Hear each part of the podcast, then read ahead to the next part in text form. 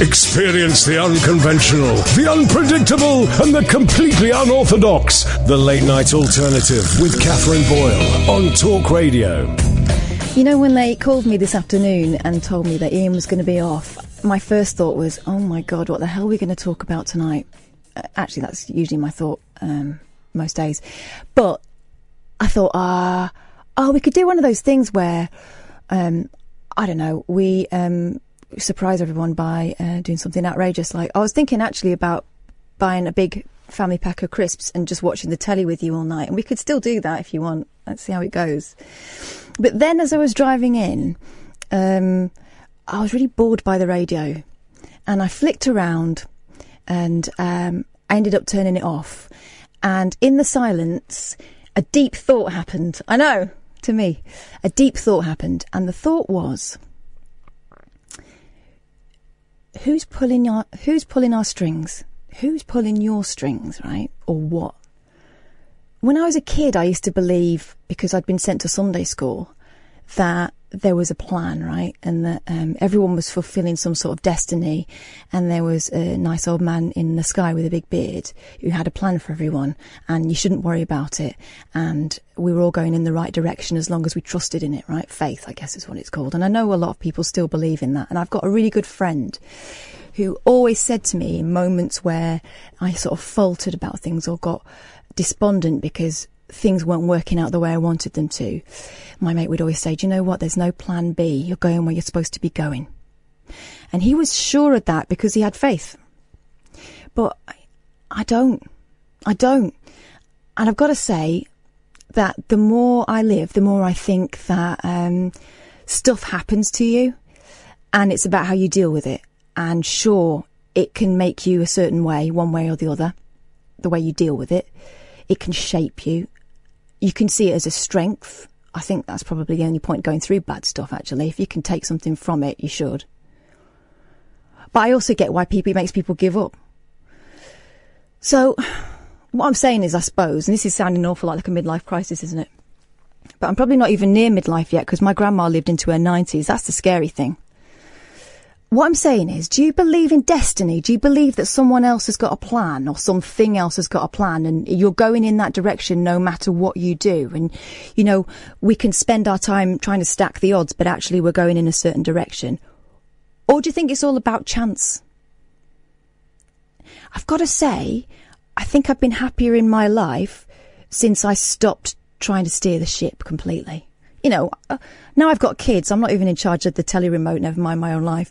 So it's, that's kind of made me let go a little bit and realize you just gotta, you just gotta go with the flow sometimes.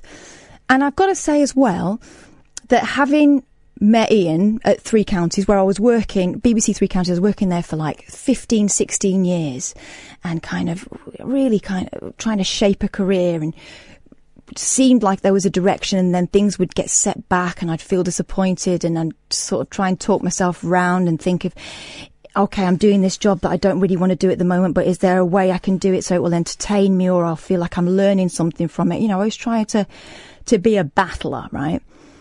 When I met Iain, he kind of made me realize that, that I should say yes to more stuff that I didn't feel massively prepared for. And sometimes it's not about having done all your homework and had it double checked and triple checked by someone else and get their approval. Sometimes it's just about seeing the opportunity and saying yes to stuff and then working out how you're going to do it.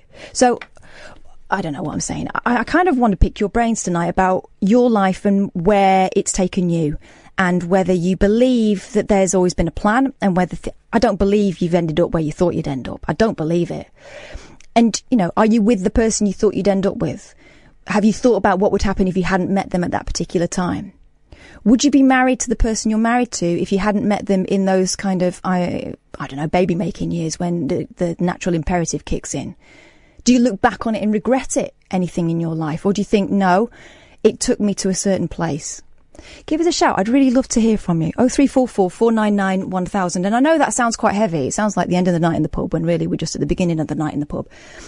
But and we can watch the telly and eat crisps if you want. But I'm just wondering whether you believe in destiny or do you think it's about chance? And what makes you happier? Thinking someone's got a plan for you or something has got a plan for you, and there's a certain way you're going and it's going to be cool. Or accepting that you don't and just going along with the ride. Oh three four four four nine nine one thousand. You can tweet at Talk Radio or at Flipping Kath. That's me, um, with no G. Flipping Kath with a K.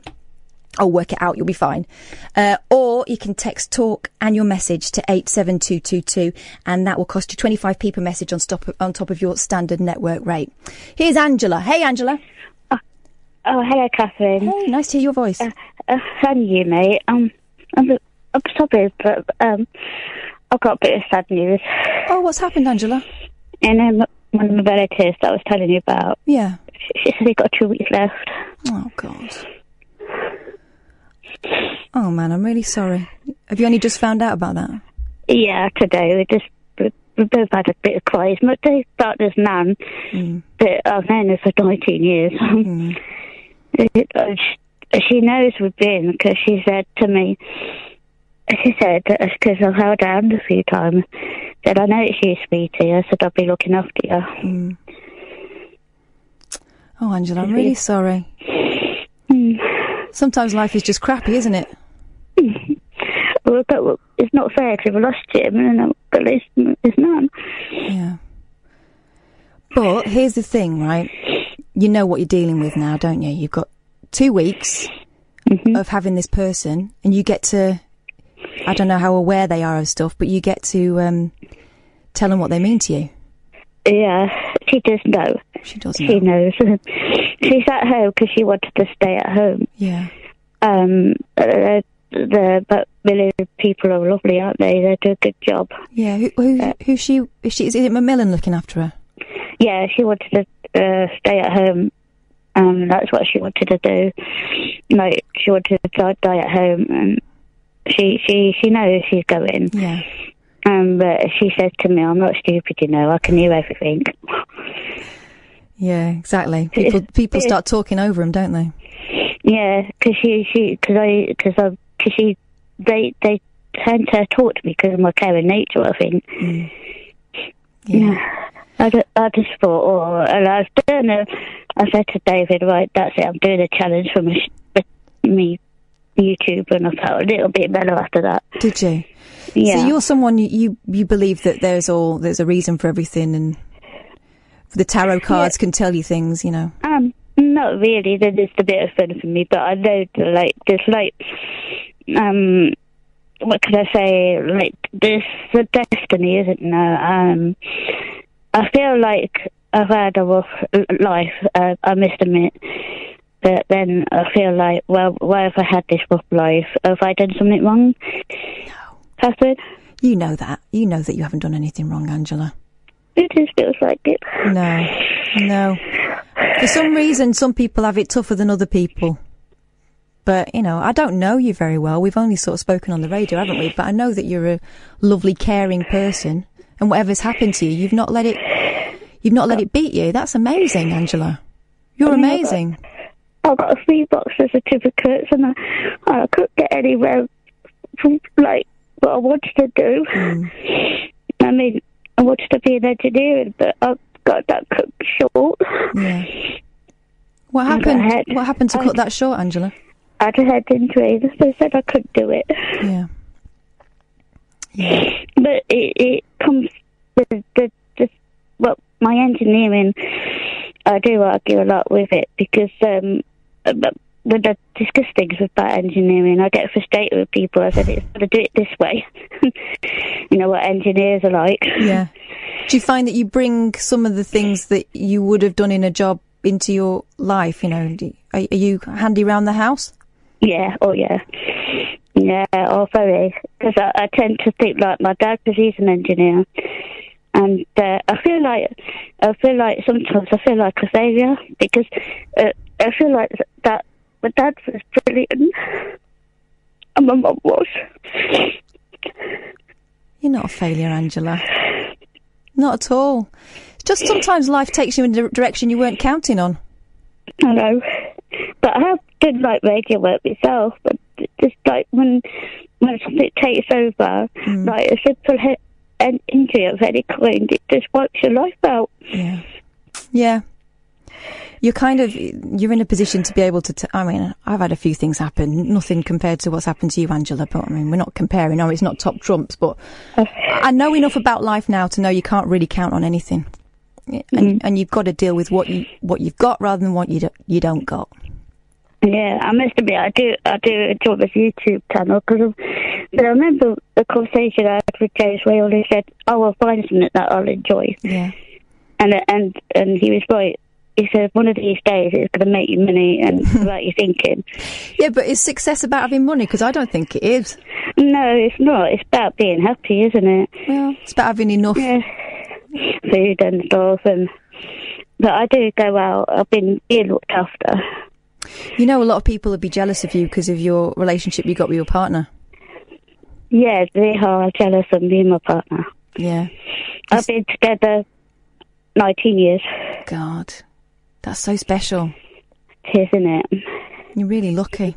Because me, my mum and dad, we look at my mum and dad's relationship. They've been together since like that one, and it really look up on their relationship.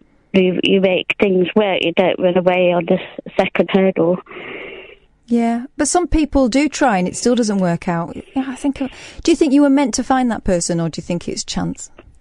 I think I, I, I said to my mum, um, my auntie, I said, look, I'll find someone at 41. And I was right. Wow, you what? You knew to the you knew to the age. Yeah, I said I'll be because I've I travelled all over the world on my own. So um, I've travelled out Europe on my own. Is that before? Is it? Is that before you had the head injury? A bit uh, after my head injury, yeah, because I wanted to just do that thing on my own, Yeah. like just find myself. And I've been on a cruise the whole lot, Wow. uh, and it is an exciting world over there, out there. It is, and I think you also learn. I've only travelled a little bit, but on my own. But you kind of realise that you can, you can make a life for yourself wherever mm. wherever you go. Really, it's just about you, uh. you know when you when you're not with someone else. I mean, you're not got children. The world is your oyster, right? And I remember my dad saying that to me when I was, you know, in my teens and in my early twenties, and I was like, yeah, yeah, yeah. Now you look back mm. and you've got, you know, I've got bills to pay and I've got kids to raise, and it's not all about me. Oh God, I think, wow, that freedom, that freedom, I didn't realise what I had. Mm, yeah, it is freedom, isn't it? But if you could get a chance to go to Switzerland, I'd, I'd if I if I did win a bit of money, I'd probably retire in Switzerland. Very nice, expensive there, isn't it? Yeah, but it's um, health wise is pretty good out there. The air is different to here, but I don't know now. But but anyone can clarify it. But I recommend Switzerland. Could still happen, Angela. You never know. and Anyway, Yeah. I'm, I'm really sorry But- to hear about your friend, but she's lucky to have you. it, but why why just why is it like you get tested every five minutes? Hmm. It's frustrating. You feel like thinking, but why me? Go, go away late. and, and, and, right, I, I thought, I got the gift, yeah, but I'm making the most of it now. I'm just helping other people with it. But then, then things just keep coming and coming at you. But I question why. Yeah. I, I wish I could tell you why. You deserve a hmm. break at some point, Angela. A nice one. All right. I wish. Listen, it's really nice to hear from you. oh, mate, thanks for solving this thing, Katherine. Now, you can ring any time. You know that, don't you? Yeah, thanks, Doctor. You, you enjoy that. Take care of yourself, Angela. Oh three four four four nine nine one thousand. If you want to give us a ring, I mean, talk about what you want. Here's George. Hey, George. Hi, Katherine. Hey, what's going on with you? Uh, life.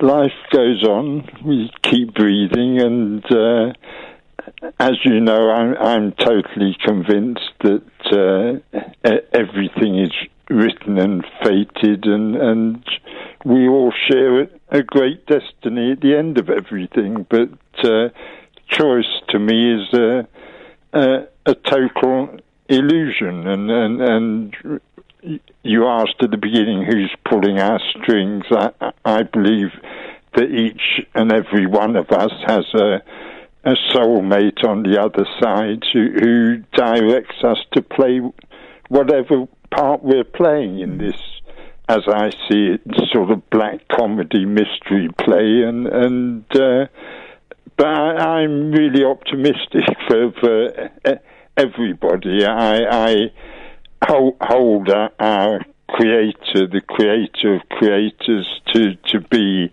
uh, a joker and and and uh, but also a, quester because if you think there is a supreme being, then that supreme being can only remember being. It can't remember not being. So, so it, it too has to wonder if, if something higher created it, and uh, so possibly it has to be as devious and diabolical as it can be to try and get some sort of reaction from something higher to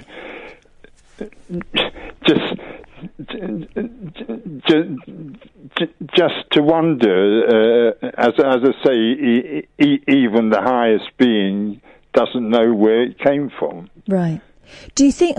I guess right. If if you're right, and and who whatever is pulling the strings, um, also likes to throw obstacles in our way. It's not just purely benevolent. Then that's why you can't just sit back and let life happen to you why can't you sit back and let life happen? Well, because he's testing you. He's seeing your reactions. Otherwise, it's just oh, I'll, I'll just I'll wait for it to sort itself out. Yes, but I'm saying we're we're not responsible for our, our actions and and. Yeah, but you've Bible, always got the, the you, Bible tells us that in certain places. Yeah, and, but uh, it also tells us to trust and to you know to not ask for too much because it will all be uh, it'll all be delivered and stuff. So it's finding the happy medium, isn't it? Because uh, you've always got a project on, right? And if you thought that you were there to fulfil some sort of destiny, surely all you have to do is be. Destiny is beyond this life. It, to me, is what lies beyond this life. This life is all about fate and and and things being made to balance that we've forgotten all about from past lifetimes that we have no no no memory of and and. Uh, yeah, to me, it's Shakespeare. I mean, he, his greatest insight that he was given when, when he says, uh, "All the world's a stage, and all the men and women merely players. They have their exits and their entrances, and one man in his time plays many parts. His acts being." seven ages and and then Shakespeare sort of goes off and rambles in, in, into something and misses the point of, uh, of the inspiration he was given. In, but you're criticising Shakespeare. I'm not criticising him. I'm you're saying, saying he went off on one.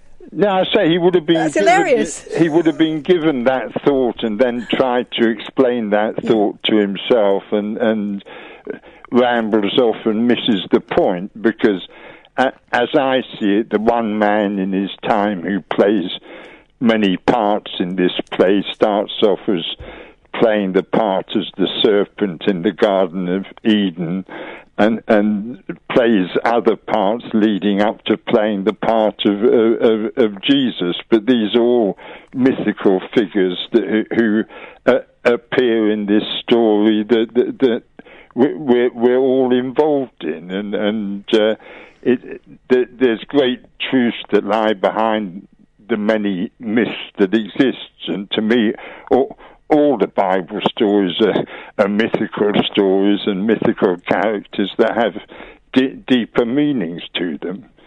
And th- th- this time, exactly this time, 42 years ago, I, I was made to believe that I was in telepathic communication with a friend of mine who died a few years earlier. And over a four month period, he, he, he guided me to read the Bible and to to uh, understand what the Bible was telling us, because it, it is a, a, a, play that has seven acts in it, and we're, we're living towards the end of, of, the sixth act of that seven act play. I've I've been made to suppose. Hmm. But steep. it's, uh, but I'm saying, it, it, what, what I was given to understand 42 years ago, I, I spent nearly six years trying to write a book to tell the story and never finished the book. And, and why do you think that happened? because it was meant to happen. Mm-hmm. Everything has its time. So, what was the point in starting the book? What, well, I didn't know at the time that I wasn't going to finish it. It- Yeah, but they meant you to start the book. Obviously, if everything's meant to happen, you were meant to start the book, and you were meant to I'm not finish saying, it. I, I, I, in my mind, our creator is a joker, and and and uh, if you, if you read certain stories in in, in the Bible that in, in, involves the prophets, uh, such as the prophet Jonah, you, you do you know the story of Jonah uh, uh, and the whale? yeah. And he, he, do you know what? How, well do you know the story? Well, probably not as well as you because you're about to give me a lecture. I'm feeling. No, I'm not. I'm not. I'm not here to lecture. I'm, I'm just here to share an insight. And, and he, he he was told to go to Nineveh and prophesy to the people that they were going to be, be destroyed, and he didn't. He didn't fancy doing that, and and and. Uh, so, so he, he ran away to sea, and and and and uh, and the sea got very rough, and and he explained to the people on the boat who, who he was, and and this was God making this the sea rough, and and. Uh, he, he he jumps overboard and gets swallowed by a whale, and supposedly lives in the whale's belly for three and a half days. Yeah, which is clearly bollocks, right? Yeah, and and and and and then he goes to Nineveh and, and he, he prophesies that they're going to be destroyed, and and then uh, they're not destroyed, and and and. Uh, and he, he is made a fool of essentially, and and and uh, and there there there there are three powers involved in, in in Old Testament scripture. Is talks about God, the Lord God, and the Lord, and and that's that's a trinity in its own right. And in the Jonah story, they, they all played games with him, and and uh, I I I. I call myself an apprentice prophet, but but uh, certainly something out there has, has enjoyed playing uh, the game that's been played with me over the years, and and uh, but I, I, I will share.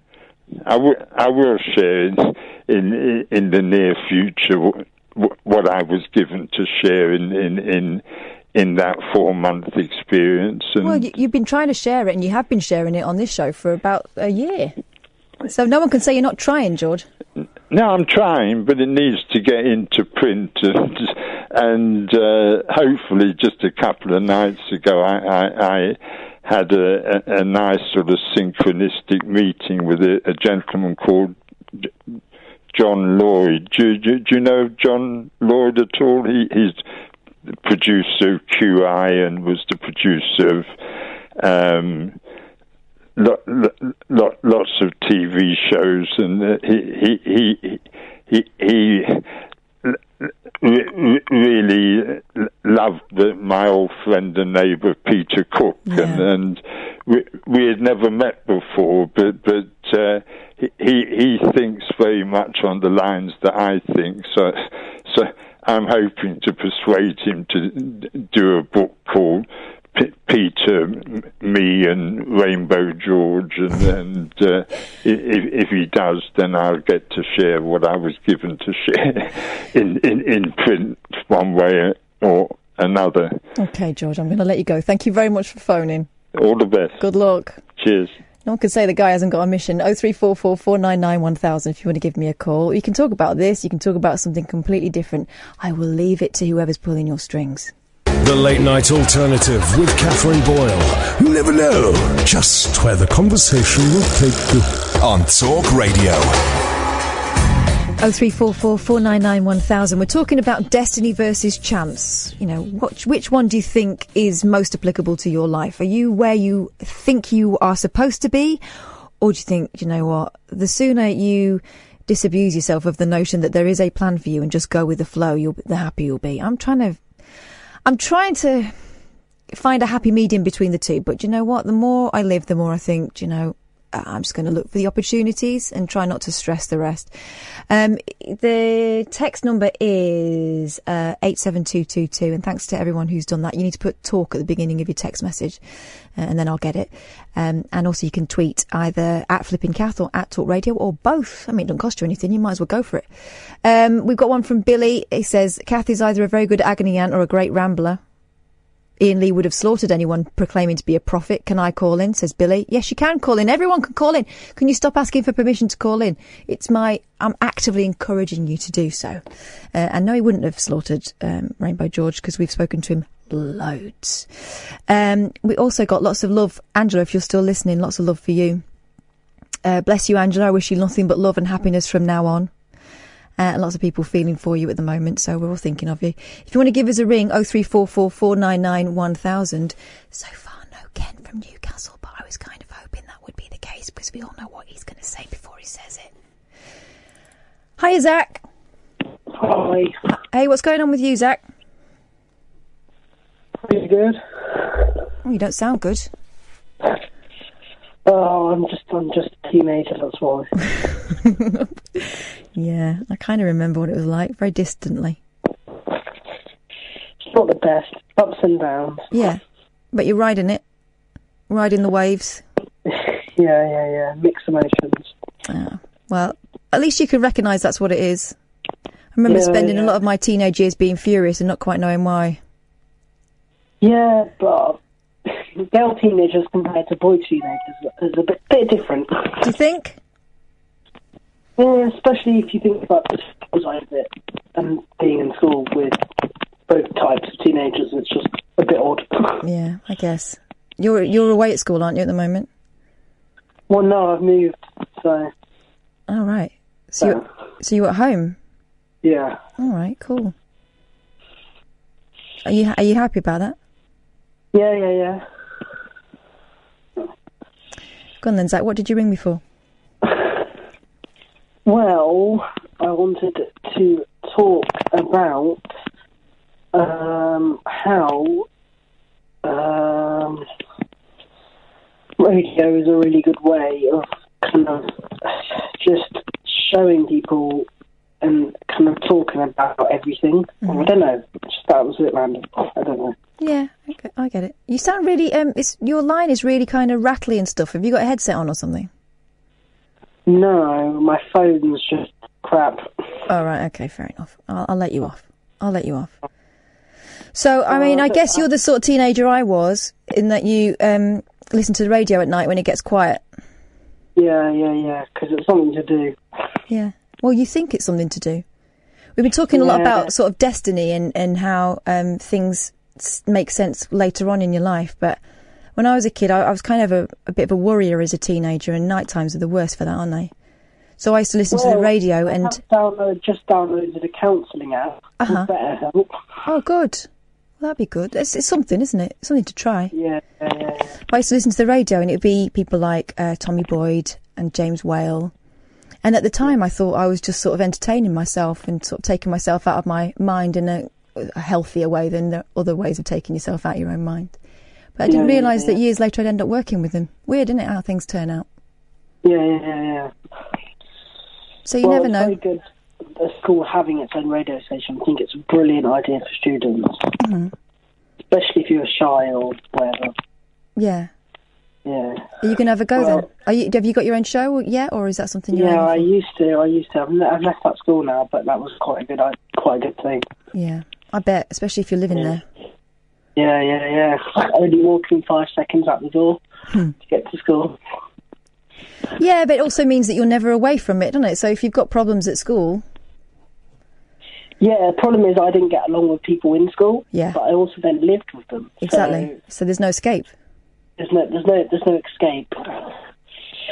So how's it going now? How's it going now? Uh, it's, it's, it's all right. Yeah, yeah. Here's a little tip for you, Zach, because you know life can be very tough when you're a kid, when you're a teenager. Claim the small victories, right? You might not have everything exactly how you want it, but you'll have done things today that you didn't think you were able to do, like you know, going and talking to someone new, or you know, ringing up a radio station. You know how many grown-ups there are, grown-ups, how many adults there are that wouldn't dare do what you're doing now. Yeah, yeah, yeah. I get you. Well, I did uh, St John's Ambulance today. Sorry, t- tell me again. I did St John's Ambulance Cadets. Oh, did you? Yeah. Blimey. How did that go? Yeah, all right. It's good. Well, that's something. Yeah. Well, I'm gonna end now because I bet there's a lot more people that are gonna call in, and they should do. Bless you, Jack. You take care of yourself, Zach, and we'll speak again. Right, thanks. Bye. Hiya, Craig. Hi. Hey, thanks for ringing. Hi, how's it going? Good. So, um, I've been slaving away in the kitchen, doing my best impersonation of Paul Hollywood, getting some cupcakes ready for the preschool bake sale tomorrow. Wow. I've been roped into, and um, had you guys on in the background. It's all been a little bit, a little bit heavy, shall we say? A bit. It's slightly heavy. So uh, I thought I'd lighten the mood slightly by, by pondering some stupid questions. Go on then. Things like, would the Ace of Spades have been such a hit if it was the Seven of Diamonds or the Three of Clubs? Uh, Diamond's probably a bit harder to scan. It is, isn't it? So, you know, just, just it, it's been puzzling me for a while. That one. Okay. How long have you been in there making those cupcakes? Oh, a couple of hours. I'm going mental. I, I know exactly what you mean. Like earlier this week, I had to make. Uh, have you ever heard of a fat unicorn cake? I have not heard of it. Oh my no. god! Right, Google them. I, a friend of mine told me about them, and, and that's what sort of spawned mine. Basically, it's really easy. All you have to do is make a proper cake and just a pl- quite plain, and you ice it, and then you take a great big chunk out of it, and then you can either buy or I made one out of um, fondant icing, a unicorn that looks like it's eaten all the cake.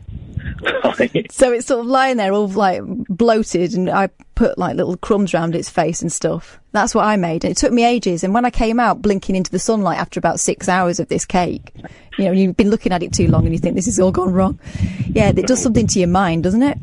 It does. I've just made a batch of butterfly cupcakes. Wow. So I've got a, um, a green frosting for the grass, um, a Malteser for a head, some Smarties for a body, Hey. um, Jazzies, you know, the, the chocolate buttons with 100,000 on for wings. Yeah, yeah, yeah. Oh, wow. So hopefully the kids will go mental for them because the preschool's struggling for money. So, Wow, Craig. You are not playing games. That sounds amazing. well, hopefully they taste as good as they look. Uh, it's kind of a bit competitive, though. Yeah. Um, the, uh, the the preschool and the school bake, uh, you know, fundraisers. Yeah. It, it really is, a, especially we live quite rurally, so all the um, the, the Chelsea tractor driving mums that, that don't work will all rock up with their their finest attempts, Yeah. and um, it's kind of fun just you know seeing if you can't knock them off their perch a little. I was going to say, you, you say they're competitive. You're the one that's put like grass down and, and done what sounds like a really great, uh, incredible job. well, I I just googled um, uh, great cupcakes for kids, Yeah. and it, I saw it as a, a YouTube tutorial. Oh God, I've learned so much from YouTube. It's brilliant, isn't it? Yeah, I mean they they put a peanut M and m as a head, which obviously you can't use for a school No. because you can't have peanuts It's anywhere. like Russian roulette. Exactly. They even went to the extent of using little um, licorice sticks for antennas, but I, I'm not messing around with that. Maniacs. Plus, kids hate licorice anyway. I, well, I got strawberry laces instead of no licorice, but I'll just eat them. I, I can't be dealing with doing that. Yeah, there comes a point where you go, yeah, it's a great idea in that, but these are just going to end up inside a child. What's the point? exactly. exactly. If they don't fall off on transit, so. Well, you've done a good job, Craig. Well, hopefully, I've I've done an equally good job as uh, lightening the mood slightly. You have. You've made me think about cake, though. So thanks very much for that, mate. That's, that's, that's never a bad thing. No, you, yeah, it's quite true. Thanks very It's always cake the cock somewhere. Of course it is. Take care of yourself, Craig. Oh three four four four nine nine one thousand. Um, thanks for all the nice things that people are saying on online. Um, yeah, thanks. I appreciate it. I really appreciate it. We're going to talk in a minute. We've been talking a bit about kind, and please don't think there is a plan into which you do not fit. Right? You can still ring up about whatever you want. Oh three four four four nine nine one thousand. Um, we're going to talk in a minute to a woman who got divorced and had, well, about as big a change of life as, as I've ever heard of. I'm going to tell you, she, she became a dominatrix. So we're going to talk to Sherry in a bit. I also want to talk to you, right? Crossroads in your life. Do you think that you were supposed to end up somewhere that you haven't ended up? Do you think that you're exactly where you're supposed to be? Have you realised that actually life is about kind of riding the waves and the more you accept that, the happier you'll be? You know, do you think there's such a thing as a plan for you? 0344 499 1000. Give us a call. I'd love to hear from you. The Late Night Alternative with Katherine Boyle. Speech radio with a difference. Talk Radio. So, you know, is life about um, following your destiny? Is it always going to end up one way? Something or someone has got a plan for you? Or is it just a series of events and you end up where you end up and you deal with it the best way you can? Well, I'd be really interested in hearing what you've got to say on that. 0344 499 1000. But as I was reading the papers online uh, this evening, I happened across the story of someone I've been lucky enough to get on the phone. Her name is Sherry Lever. And, well, I'll tell you what, I'll let her tell her, her own story because, Sherry, you're writing a book about it, aren't you? Uh, yes, I am. Yes, Thank you uh, s- I'm on the last chapter now. Oh, so- wow. Thank you so much for joining us tonight. Your story grabbed me for obvious reasons. And, you Well, know, I, I just nice. wondered, so you, well, I'll tell you what, you tell the story. So you, you basically it starts when your marriage end, ends, doesn't it? Okay. Yeah. Well, uh, it ended um, very acrimoniously. He left me with absolutely nothing and um, practically destitute. I, I thought I was going to lose the house, and I just was on the verge of being made redundant. So I was desperate to find a job. Well, I was 59, and obviously you can imagine not, there aren't many jobs going for 59 year olds. So I was uh, just browsing through the channels one night and I came across a documentary on phone sex. So I thought, hmm, I'm sure I could give that a go. I spoke to my children and asked how they felt about it, and they were very supportive. So I started doing it, not very successfully at first, but then I kind of got the hang of it, so much so that uh, one day my daughter, I was telling her about a call, and she actually said, You should be writing it down. So I started a blog, Oh, wow. which um, was quite successful because it's very humorous, and I like to think a lot of what I do is actually humorous. Um, but I also found that a lot of um, calls they were uh, they were wanting domina- domination, Right. and um, so uh, it kind of it went from there. Really, people kept asking if they could come and book sessions. They thought I was a real dom, and I thought, I don't know, I'm being one. Why don't I just be one? So um, I started slowly. I worked my way up, and um, to where I am now. And I actually am very good. I love what I do, and um, I don't. I don't have to claim any benefits. Um, uh, I I just I'm happy. I'm happier than I've ever been, and life begins at sixty. Wow. Wow. So take me back to the moment where you thought, I'm going to have a, a crack at this phone sex thing. Can you remember the first call? I do, I do. Well, or virtually, um, very vaguely, because I'd had about a bottle and a half of wine.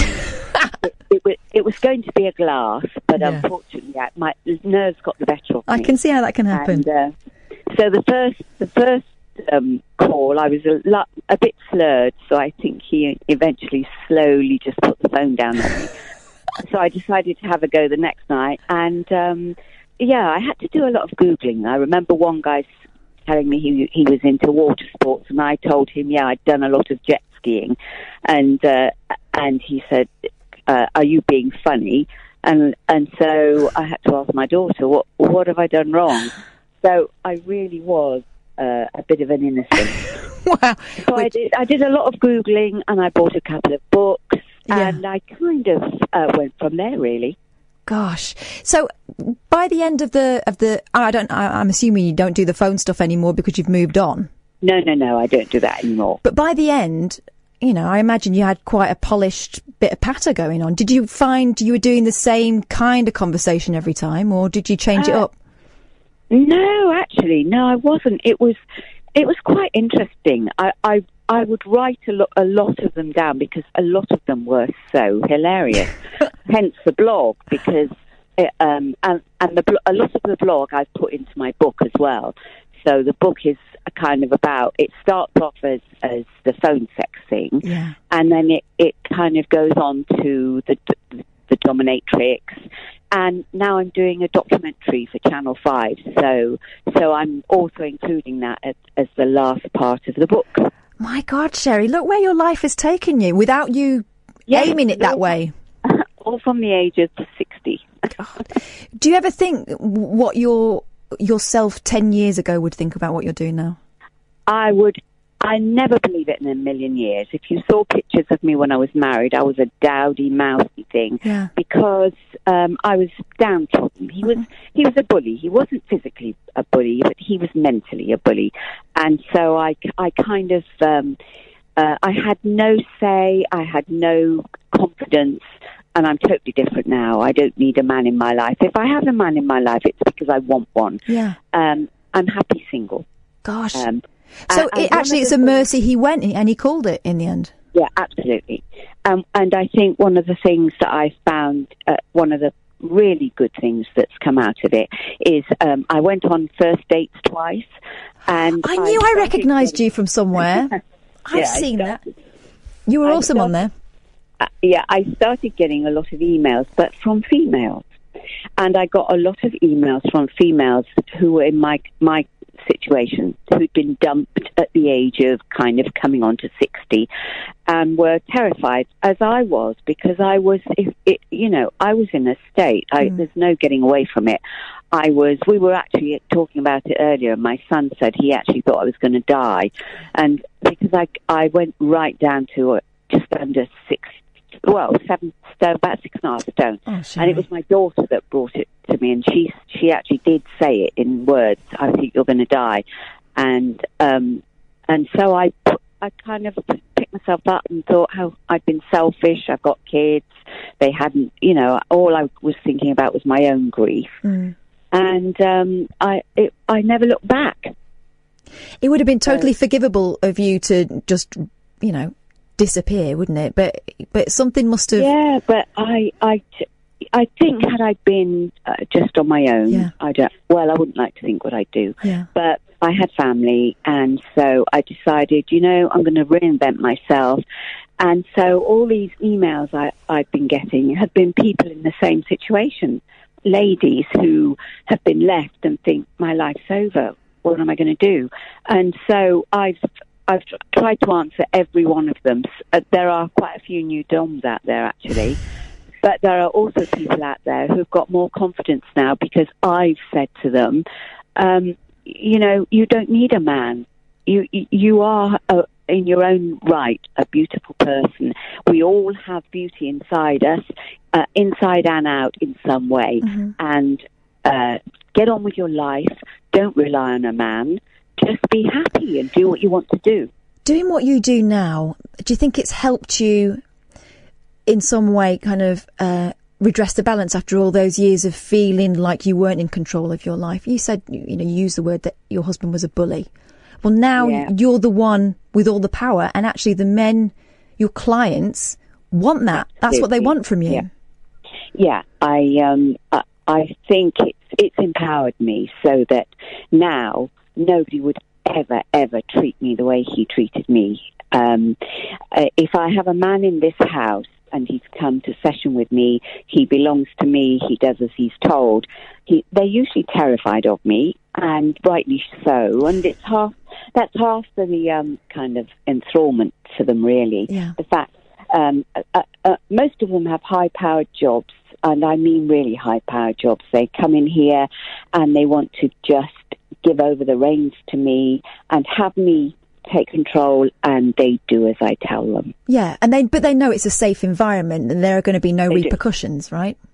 Absolutely, they they trust me one hundred percent. They know that nothing will go any further, um, uh, uh, and and I I tend to I do ask for their kinks. I have a couple of um, lifestyles that come here and do as they're told, and they don't pay any tribute. They are just there when I need them.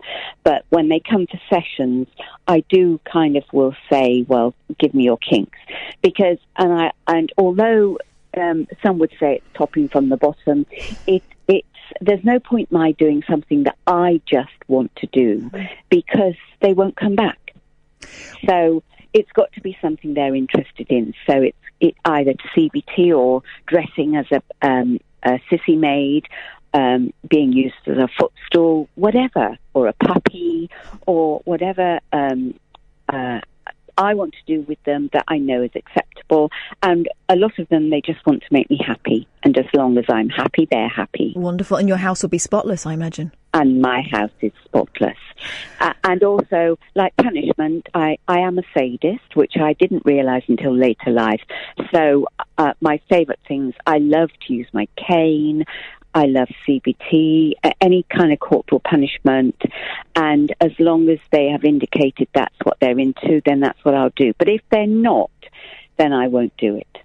When you're doing these things and you're going, kind of doing the role of, uh, is it Mistress Sofia?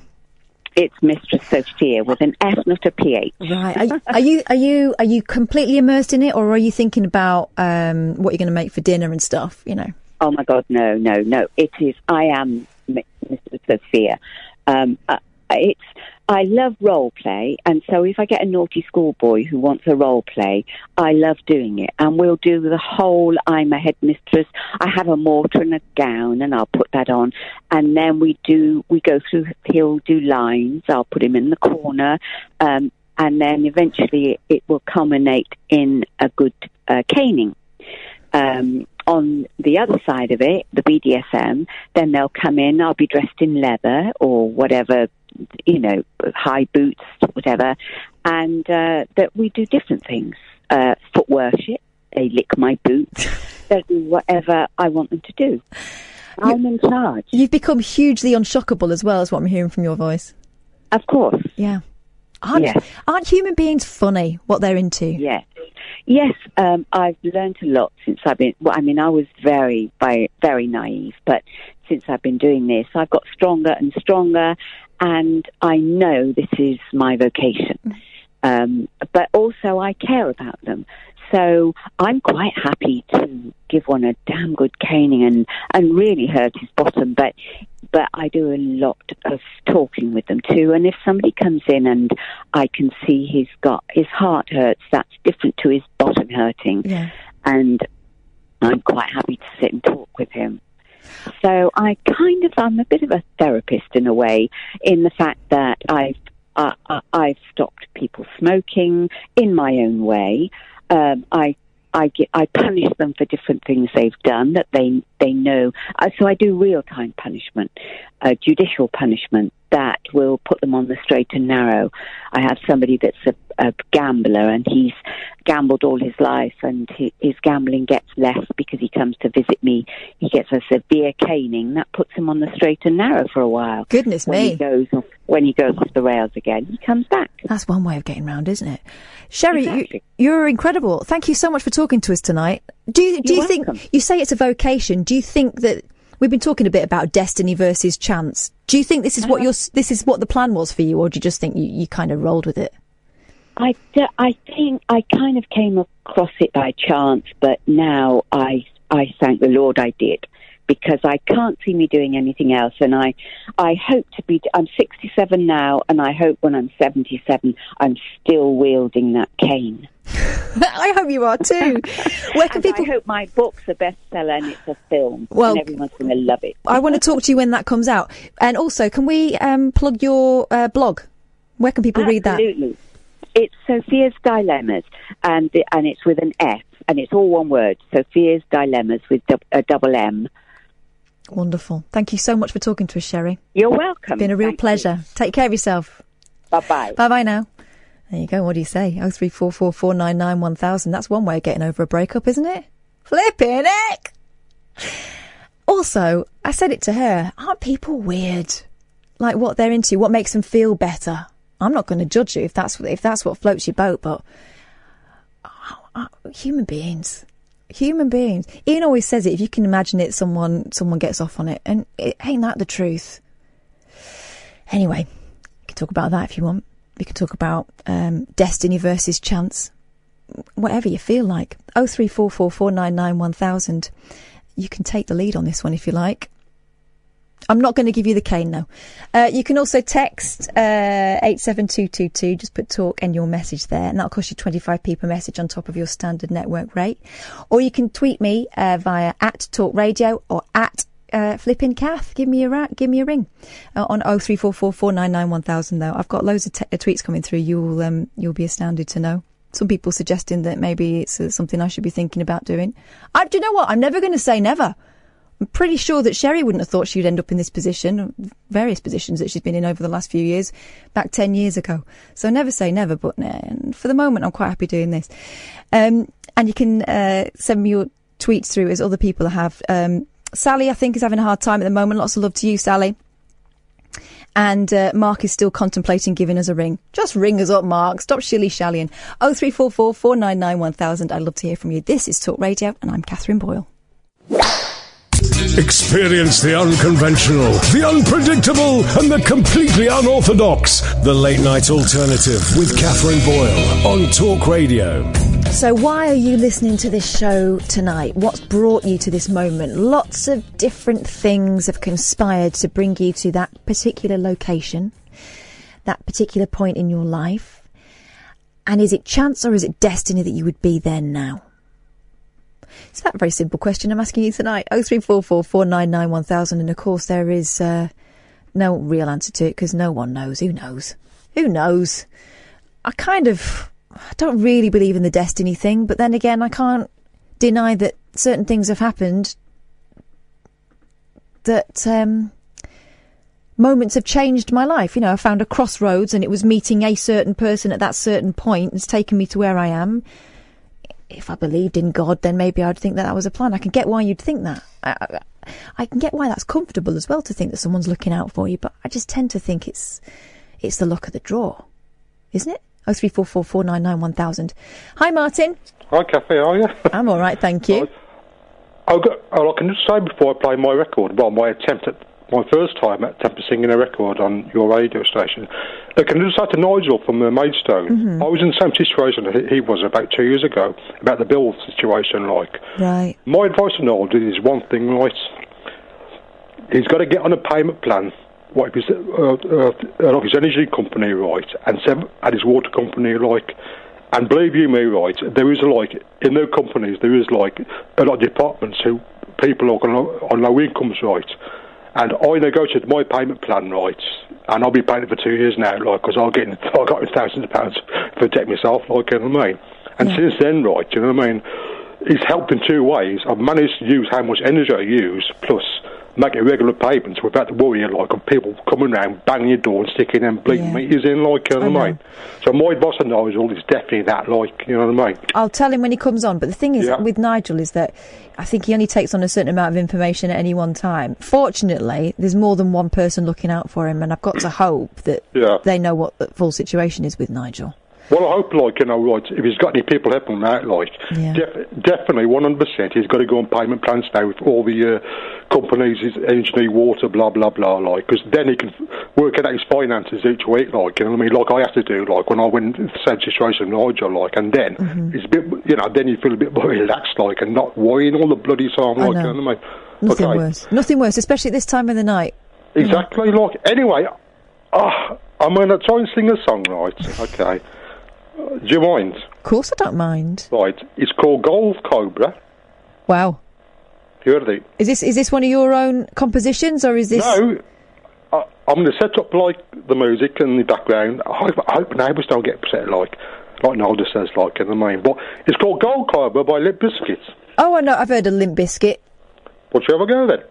Well, I wish you would. Okay, let's get started. Oh, blimey.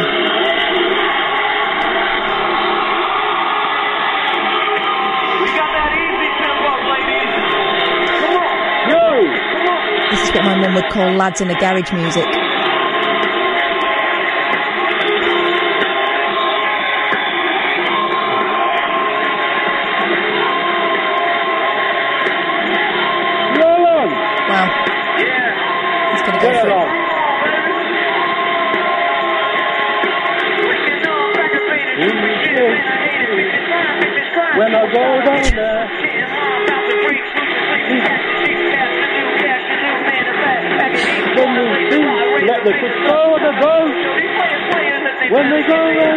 Is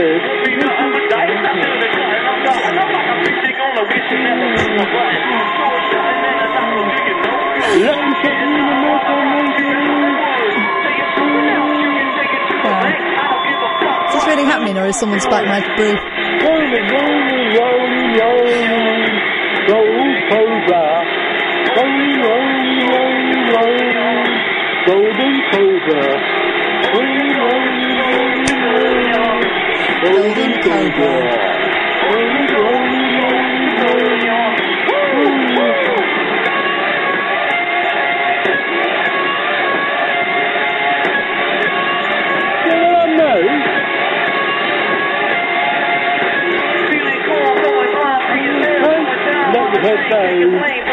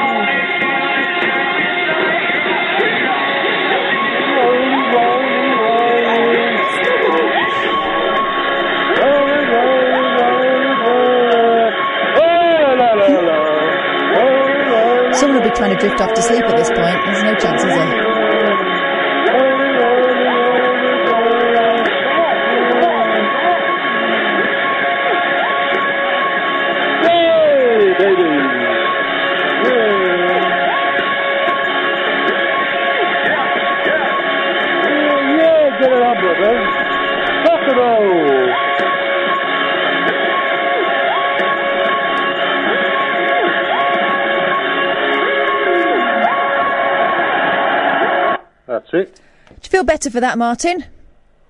I felt fantastic now.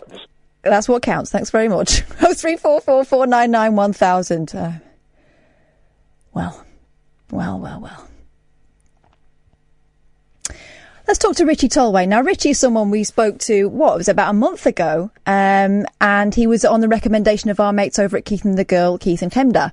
And Richie, it turns out, I first met, but I wouldn't have recognised you, Richie, because you were up a ladder, weren't you? Hello, Richie. Yes. Yeah, you were changing some lights, right? So Richie um, work, worked with Keith and Chemda, but also, you know, he's a comic and he's a pretty successful one at that. But uh, about a month or so ago, he decided to throw things up in the air and travel the world in a kind of, well, in a, in a rather novel kind of way. Richie, I'll let you explain exactly what. Where are you now, by the way?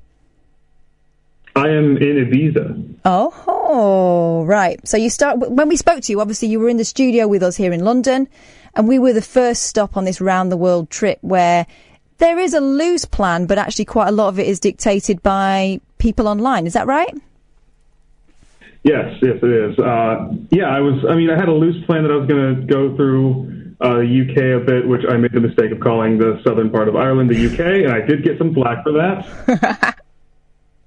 but I uh, yeah, I was in uh, southern. I was in Cork in Ireland, and I was getting ready to go up to Belfast and then to Scotland. And I had seen so much green and gray that I canceled the last half of Ireland and just went to Barcelona Right. because I needed to change it up. So, and and how long did you stay in Barcelona? Uh, I was in Barcelona for a week, and then I put it up. Uh, this is the first time I've put up a big decision to the internet, and I uh, I made a little video, and I said, "Give me somewhere within 500 miles of Barcelona, and uh, and and you know, vote on your favorite places." And actually, Tunisia was the front runner for a long time, and then Ibiza swooped in at the end and uh, and won. So now I'm in Ibiza solely because people on the internet voted for it. Wow. So, what are you doing there? Uh, I was, I, I ended up staying at uh, a pretty, it's like an old person's resort in Ibiza for three days. So it's it's like a cruise ship on land. Like there's just there's like this lame like Borat style entertainer every night who's like screaming quiz questions and making the old people dance. Uh, but but you know it's it's okay to have some respite occasionally. It's kind of nice to not be around crazy uh, you know crazy partying or whatever all the time. And I wasn't going to be at some Ibiza club trying to like hang out with Russian oligarchs' sons and whatnot. anyway. so So, so a month in, any regrets about this this kind of task you've undertaken, or do you feel pretty good about it still? pretty uh, almost two months. I mean, I left August 9th, so I guess you know a month and Oh, God, twenty yeah. days or so. Yeah.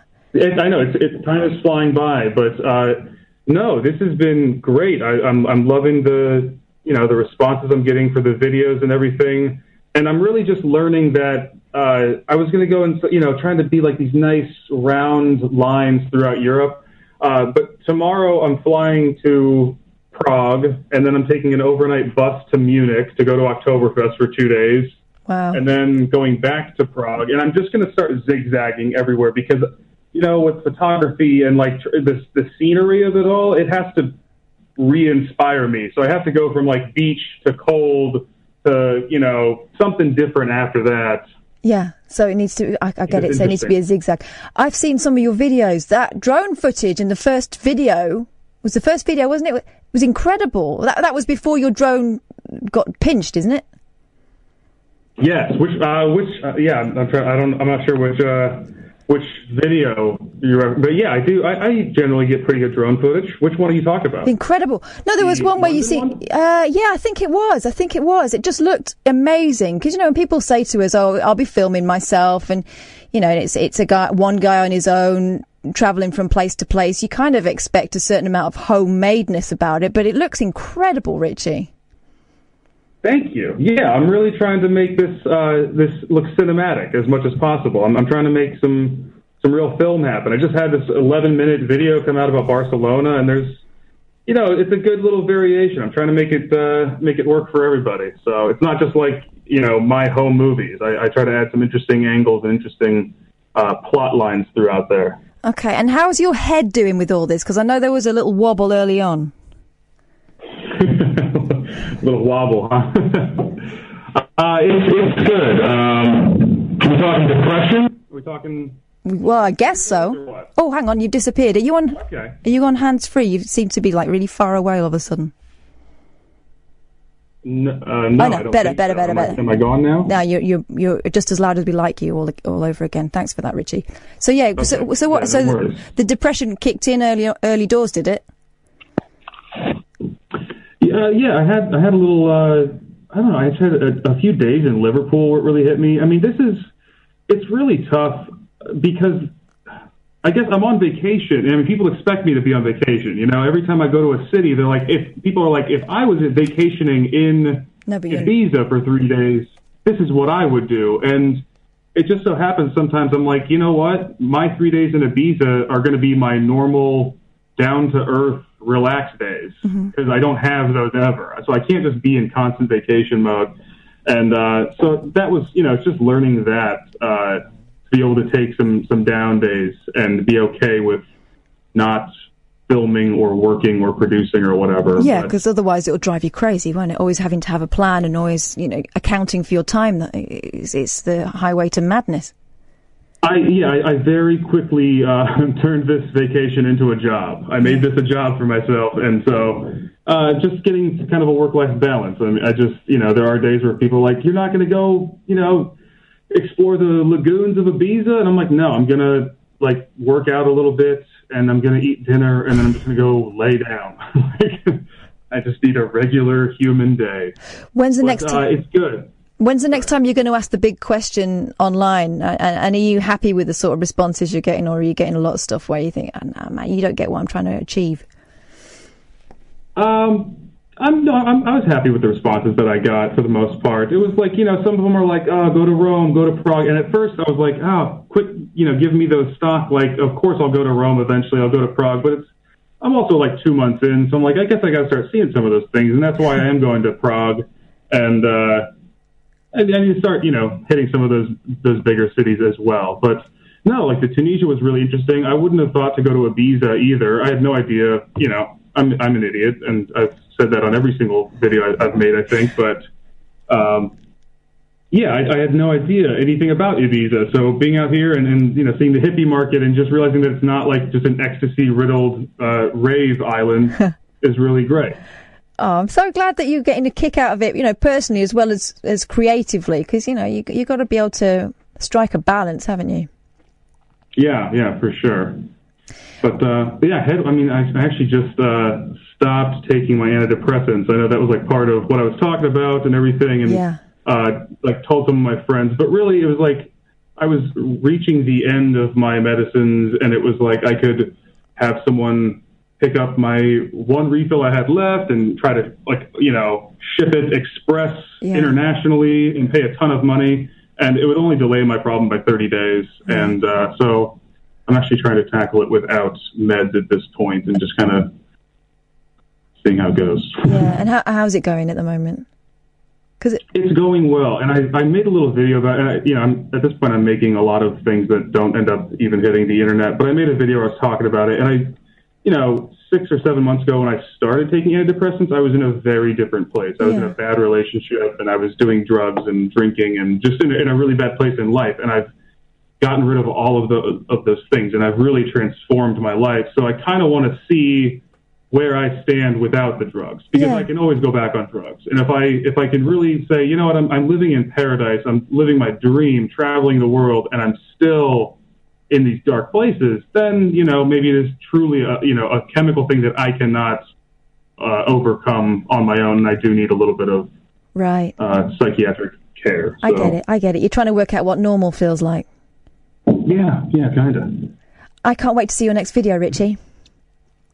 Thank you. Yeah, I just had one come out uh, a few hours ago, and uh, I'll have some more coming out in the next couple of days. Cool. Tell the listener where they can find it, please, because um, it- Oh, yeah. it's a real treat. So bad. It's called Unguided Nations. Uh, you can go to bit.ly slash unguided. You can look up Unguided Nations on literally anything, unguidednations.com, on Facebook, on Twitter, on Instagram. I post daily pictures now, posting Instagram stories all the time, and I have videos coming out. Uh, gen- I've been doing twice a week, two videos a week, uh, anywhere from like 15 to 20 minutes of free entertainment each week. Cool. Well, Richie, you know you're never alone. You've got our number now. If you ever want to just touch base with someone, I don't. You're going to be going to far-flung places, and I guess it can be quite lonely out there. But other than that, I'll be keeping an eye on what you're doing with great interest. It's so exciting. Thank you so much for talking to us tonight. Of course. Yeah, thanks for having me. I know, absolute pleasure. Richie Tolway there, and uh, I mean, he does seem to be living the dream, doesn't he? Oh three four four four nine nine one thousand. Do you ever fancy doing that? Just chucking the whole thing in, chucking the whole thing in. I mean, it sounds like bliss, doesn't it? But then you know, life happens, and you end up being, you know, someone's mother or someone's wife or partner or whatever, and it's not just about you anymore. But flipping heck, Richie Tolway is is creating some uh, some memories there for himself. But uh, it's lovely to watch. Oh three four four four nine nine one thousand. If you want to give me a ring, uh, we can talk about what we've been talking about already, kind of destiny versus chance, and where you've ended up in your life, and where you thought you'd end up, and all that stuff, and whether you think things happen by accident and it's a matter of rolling with the punches, or whether you think there is a great plan there and actually it's quite comforting. Um, give me a shout on 0344 499 1000. You can tweet at Talk Radio or at Flipping Kath, or you can text me, and all you need to do is text talk and your message message to 87222. That'll cost you 25p per message on top of your standard network rate. You're listening to Talk Radio. I'm Katherine Boyle. The Late Night Alternative with Katherine Boyle. You never know just where the conversation will take you. On Talk Radio. Tell you what, there's some belting conversations going on on Twitter at the moment, kind of in and around my feed, but I'd really love it. Alistair in particular, if you'd give me a ring, 0344 499 1000. Um, some guys on the phone here, quite persistent, I'm told by my team through the glass. Hey, come on, some guy. Is this? Um, is this Phyllis Pierce? Hello, love. Hello, Percy. uh, hello. Hello, Iain Lee. I'm in bed. I've got the cat on me. Uh, I've got a, bit, a little bit of a headache. You're sounding brilliant, man. I'm loving it. Thank you very much. I thought the beginning of that call was, sounded like one of those sex lines we were discussing earlier on. Yeah. Well, I mean, um, I could. Pro- I could. I was when I was a student. I think I applied to an ad in the back of the stage to do a gay sex line or to do a sex. Whoa, whoa, whoa, whoa, whoa. Gay. You think Sorry? you did? You think you did? I don't. I don't quite remember. I remember. I, I do remember answering an ad, and it was either to do like a gay sex line or to write the scripts for like heterosexual sex lines, but from a woman's point of view. It was definitely about men. Wow. It was definitely about turning men on. And I thought, well, that would be easy because I'm a man and I know what turns men on. Yeah. Bums. Yeah. Um, but I, it didn't. It didn't happen Wow. in the end. But I was, I would have been up for that. I could do a sex line, and the thing is as well, because the sex line lady, you, is like, well, I'm just here in my panties and my boots, and you know they're not. You like just put mute on Coronation Street. Yeah, they got the track slacks and uh, flip flops on. exactly. So those, those, those, are some of Britain's greatest performers. We should be handing out uh, BAFTAs to the hardworking ladies of the sex line I think you're right. I think you're right. I think we should. Um, you're sounding good. Um, my favourite bit, of course, was that guy singing heavy metal. Apparently there was a swear that slipped through, but I think you should get extra points if you could spot the swear because Yeah. I couldn't make out any words whatsoever. I enjoyed that a lot, and it wasn't weird in the slightest. I wasn't expecting that from him, I must admit. no, very mild mannered, sp- softly spoken gentleman, and he came out with Limp Bizkit. I like the way you pronounce the Z there. Well, it's how it's, how it's spelled. That's what they want, Limp Bizkit. I just spent ten minutes playing Spider Man on the PlayStation. Oh yeah, how's that going? But it made it made me motion sick. oh, so that's dear. fifty quid wasted. I've just broken the new dimmer switch that I just installed. Right. I was straightening it and then I tightened it too much and it cracked. Yeah. And I've just been arguing with a guy on Twitter who um, I, I saved a deer yesterday. I actually saved a deer's life. That's not a thing. And he had a go at me because he said, "I bet you went home and had a cup of tea with milk," and then he put hashtag vegan or hypocrite. and he was having a go at me because I saved a deer, but I I I'm not a vegan.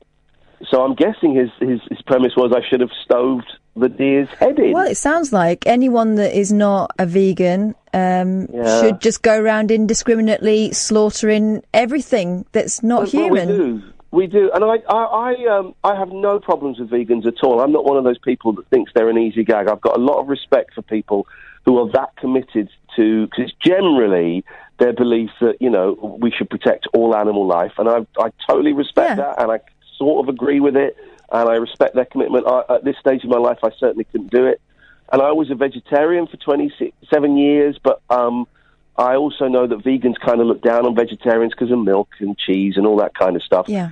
Um, but it, it- it's people like him that give vegans the, the, the terrible name, you know. Yeah, te- um, tedious pricks. Yeah, I, I know exactly what you mean. Whoa. Is this going out on the radio? By the way, I can hear you perfectly. So all those people that carry on talking when we're talking know, are just just rude. plain rude. just plain rude. Who'd have thunk it? I know it's outrageous, but I'm en- I'm enjoying it. I think you're. Um, well, I'm not going to say I think you're doing a good job because that's patronising. But um, I'm listening, and I was listening downstairs on, on the music centre, and now I'm listening upstairs on my phone. Aw. And um, I'm probably going to switch over at midnight because I want to catch the last hour of uh, Tom Swarbrick. So do I, actually. I hear that's when it gets tasty. It's good. Are you enjoying it? I am, actually. But, you know, lots of people are ringing me up, which is always helpful. Yeah. Um, uh, you don't mind me saying that you're quite nervous about this. I'm not. I wasn't really nervous about it. I'm just. I'm just still not massively um, self assured about it. That's what it is. Yeah. That's what it is. But that's because you had it battered out of you at the BBC. You- You know, you were treated appallingly there, and um, as a lot of people are, and I think a lot of women are in particular. But they treated you terribly, and they couldn't see that you were obviously brilliant, which I sort of spotted week one. It's like, oh, why is why is this person who's obviously great Oh man. just sat here doing the news? I mean, just sat there doing the news headlines. You know, it's, it's obviously a skill in itself, but um, you know. I, like- do you know what? This is the weird thing. I'd chosen to do that because I didn't want to produce anyone anymore because I just found it so Yeah. frustrating. And then you came along and uh, persuaded me to have a little go, and and the rest is history. Guys. So have a little go at producing. Anyway, clarify. You're Um, going to cut me off in a rude fashion. I'm not going to cut you off yet because there's someone else on the phone that I think would probably appreciate hearing from you. Oh God, it's not my wife, is it? No, it isn't your wife. Hang on, hang on. Uh, let's put, hang on, you there, and I'll put you there. Can you both hear me? Uh, Iain, can you hear me? Unfortunately, yes, I can. Denise, can you hear me? Yeah, I can hear. Yeah, hi. Hello, Denise. I thought Iain might like to hear from you too because we were thinking about you today. Denise didn't kill No, herself. I've not. I, no, I've not killed myself yet. yes, that's a victory for life.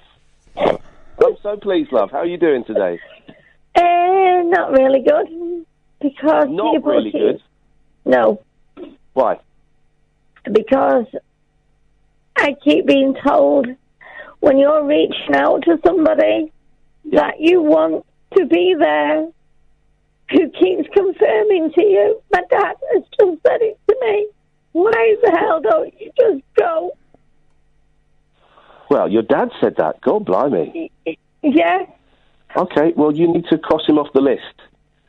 You know, if that's going to be the attitude, from you, you need to cross him off the list for now. Anyway, I would have thought. this, this, this is what when when I went um I went to when I went to Pathways um two days well three days ago with my mother-in-law yeah, and he said you really seriously need to detach yourself from your la- your family at the moment because all that I'm hearing voices in my head every day and they keep shouting to me and I want them to go away.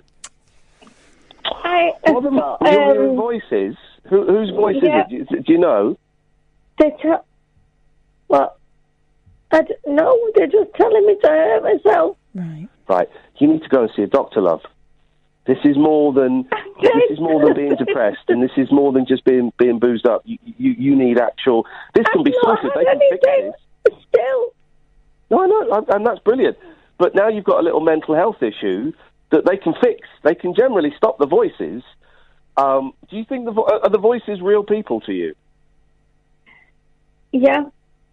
No, they, I've given up on them. I thought they were there to help me, but then seriously not. No. The Are you feeling? Are you? Are you feeling better? I got a stinking cold and a blinding headache, but that's nothing compared to you. Um, have you got a GP? Are you registered with a GP? yeah, yeah. Go and see him. Go and see him tomorrow, please. Apparently, no. I've been waiting for them to come Yes. today, Yes. And and they've not. No. They've not turned up. Well, hang on a minute. What they were supposed to come and come and see you today? Yeah, they were supposed to come and see me today. They were supposed I to come were out coming and see see- me. To, I thought you were seeing someone next Friday, next week. yeah, but Who was that you were seeing next Friday, next week? coming out today, They didn't come. and they've You not. Be- they've not turned up. Right. Well, you need to go and see them tomorrow. How long have you been hearing voices for, love? How long have I been hearing voices? Well, My whole since I was thirteen, Right. and I'm fifty-three now. Yeah. And have you spoken? Yeah. To, have you spoken to your doctor about this before?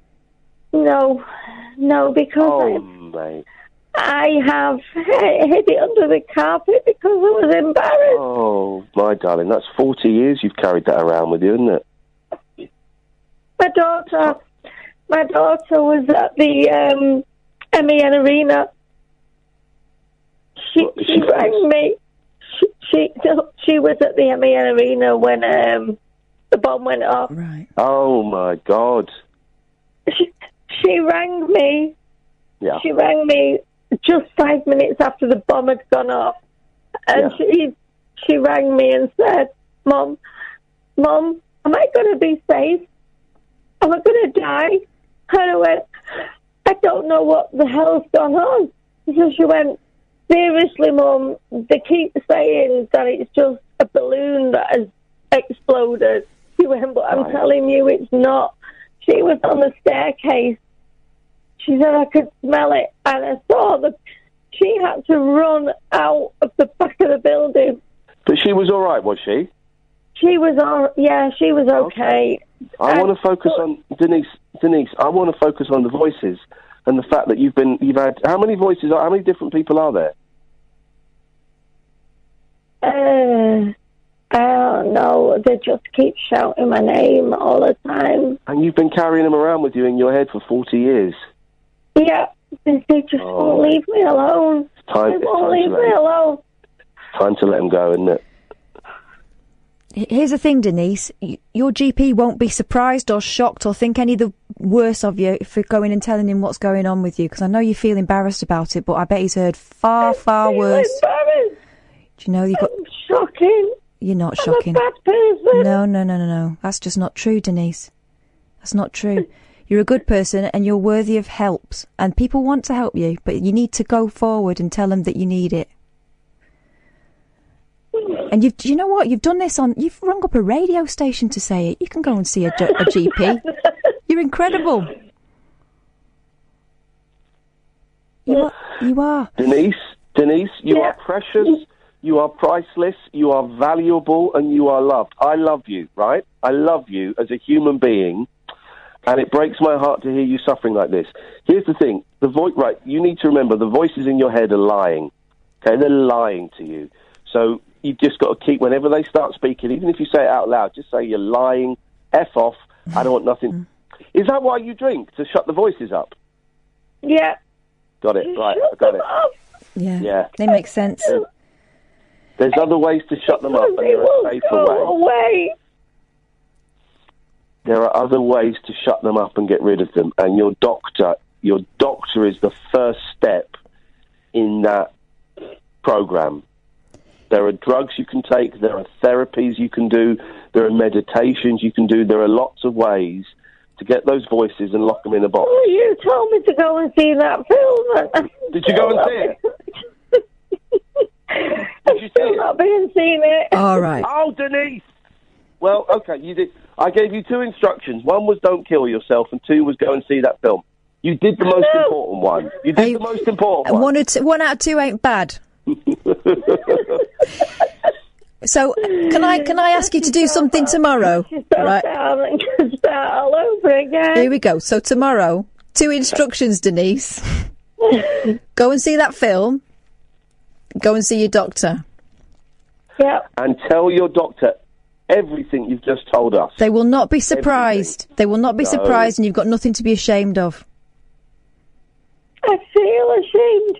Well, I know you do, my love, I've and just it's, it's had time it to turn con- that around. I've just had it confirmed. Don't don't listen. I get the shame.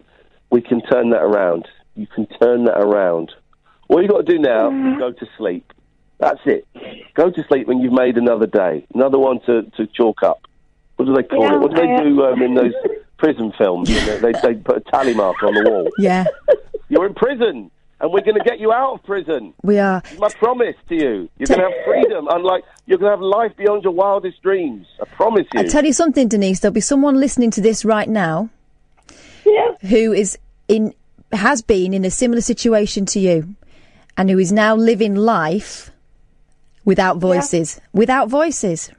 But the fir- Yeah. the first step is going and talking to your GP. If any, if that person's listening now, oh three four four four nine nine one thousand. If you've got any experience of this, because I get it, Denise. When you're in it, it seems like you're never going to get out of it, Yeah.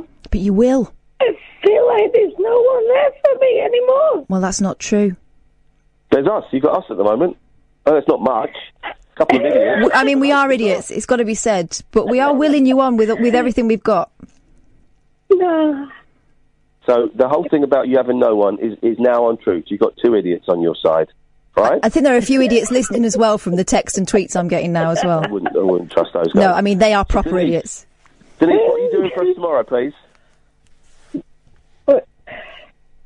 I'm supposed to be tomorrow. I was supposed to be going to Newcastle with my daughter because it was my birthday present to uh, her for to see the Arctic monkeys. Cool. Well, listen, why don't you get your daughter to take you to the GP before you go? That don't sound like a bad day. Go and see the doctor than the Arctic Monkeys. That sounds all right.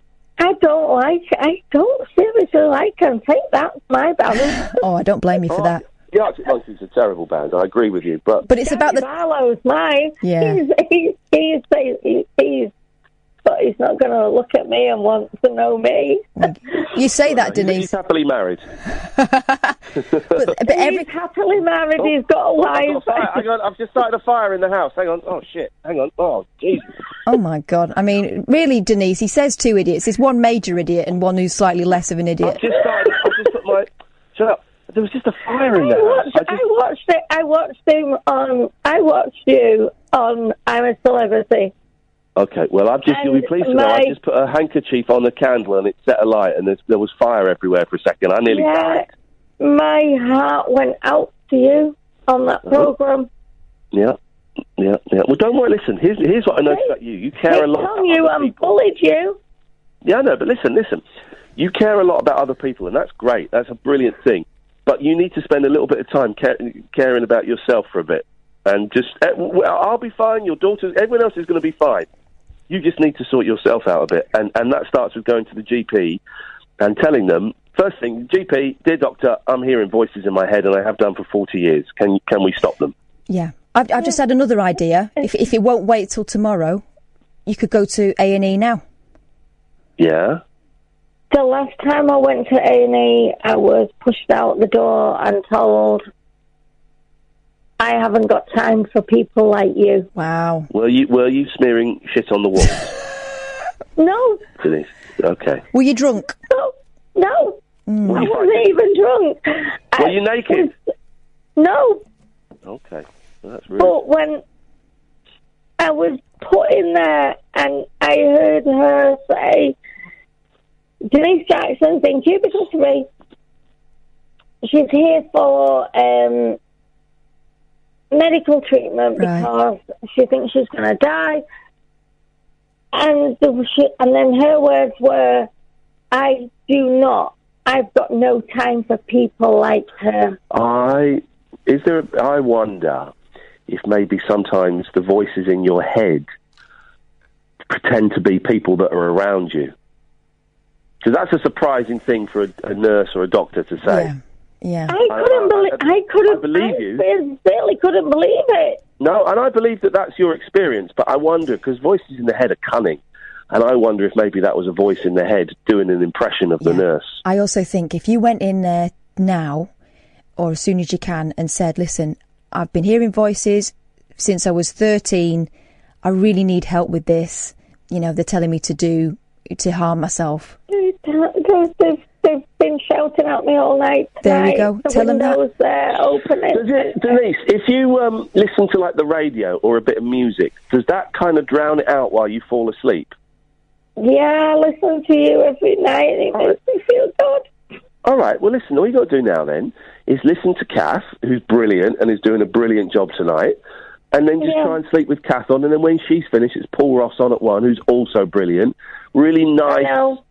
But you know, really nice listening for the next what six, seven hours you've got. Yeah. And, you, and, and to help you get to sleep.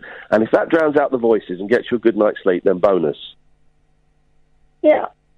And then you, Alright. and then tomorrow, GP, Arctic Monkeys, and then uh, give us a ring if you want, if you're not too busy. Call, give us a call after the Arctic Monkeys if you can. Oh, I'd love to hear it. goes. I don't even. I don't even like them.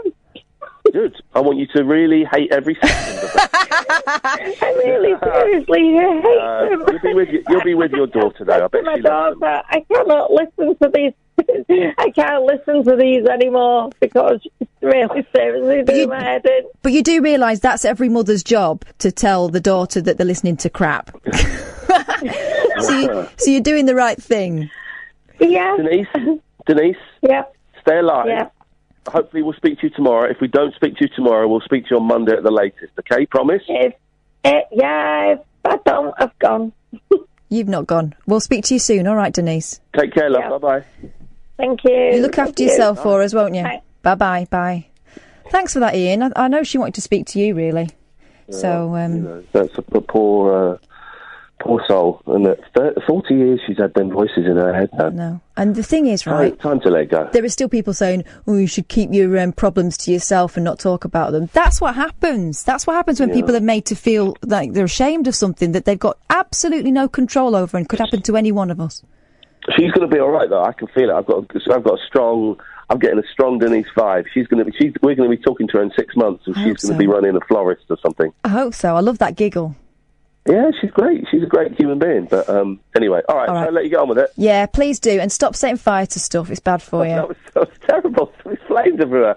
You're sounding brilliant. I love you. Take care. See you Oh, tomorrow, hopefully. thank you. Up your bum. Oh three four four four nine nine one thousand. If you want to give us a ring, I, I would appreciate it. The Late Night Alternative with Katherine Boyle on Talk Radio. Oh three four four four nine nine one thousand. If you want to give us a ring, Dion has. Hey, Dion. Yeah, good evening, Katherine, yeah? Yes, Dion. Yeah. Yeah, I've listened to about the last sort of half hour. Good. And people phone up with depression and things. Yeah. I do take antidepressants, but I don't really get depressed. I don't know, they just gave them me. It was just, I think it was 2003 something. Um, I kept feeling uncomfortable, you know, socialising too many people near me and all that. Mm-hmm. And I pushed it and that, and I got diagnosed. I was agoraphobic. Wow. I didn't even know what it was. That's when you don't want to go outside, isn't it? It, it, it's strange. It's one of them things where it affects people in different ways. I just didn't like to go out of my comfort zone. Yeah.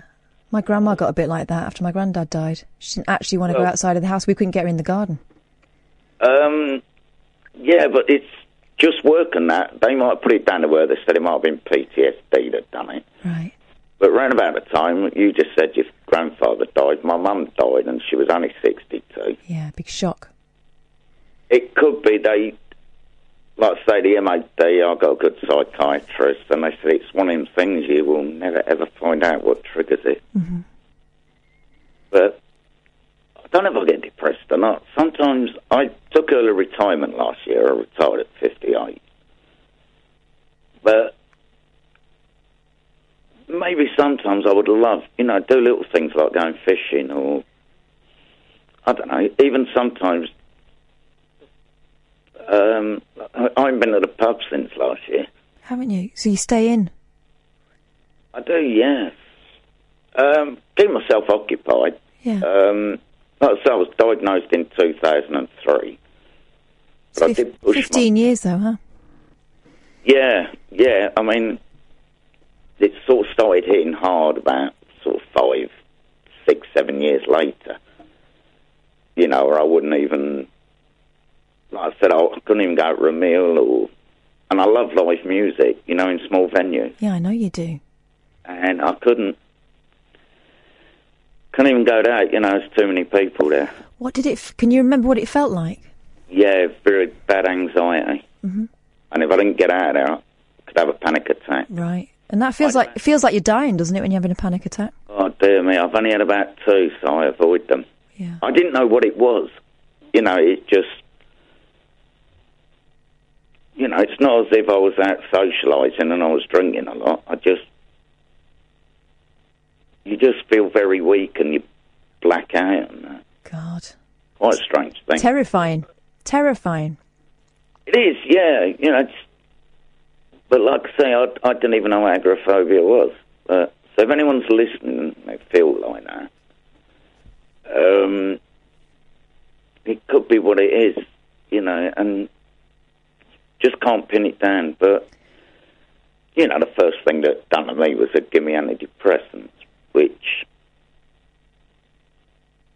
I don't think they really do any good. I think they tend to give them out like sweeties. Well, I think that for some people that works, but Yeah. I, I do wonder at um, how many people are given that and then expected to go away and just get on with it and not given any directions afterwards as to how long they should be on them or whether No. there's anything else. I mean, did they offer you any sort of forms of therapy or counselling? Really, no. It's, I'm quite a strong-willed person, and but you know, it, it's, I don't even go to the doctors.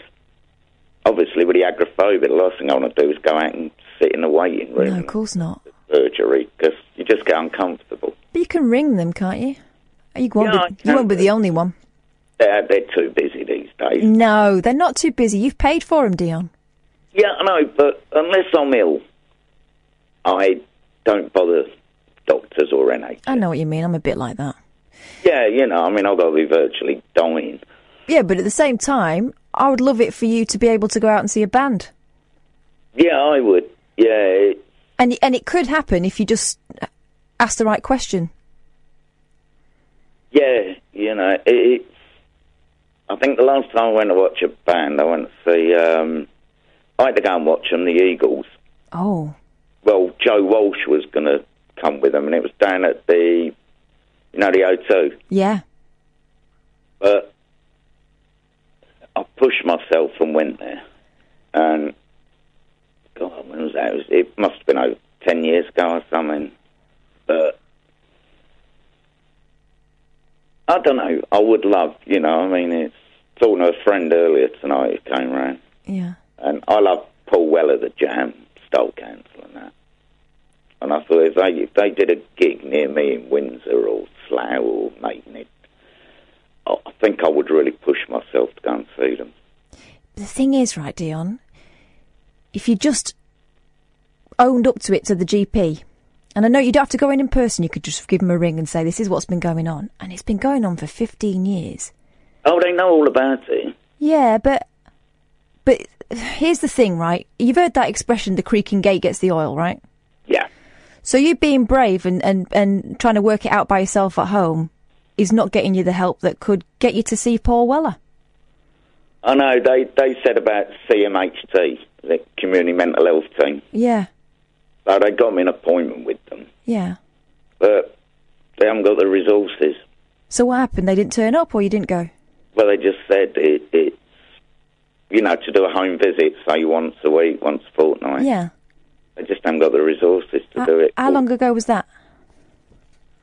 Oh, I don't know. Um, six years ago. Blimey, Dion. I know. Do you think it might be worth another crack? After six years, they're not going to come round, are they, on the off chance? Oh no, they they've been in touch and that. Yeah, You know, ask how I am. yeah. And how honest are you? I bet you tell them you're fine. well, it's just you know the job I did for years and years. I I'm okay, you know. But the thing is, I'm not, No, I know. and it I know. you know. But I'm one of them people. I don't I don't like to bother people.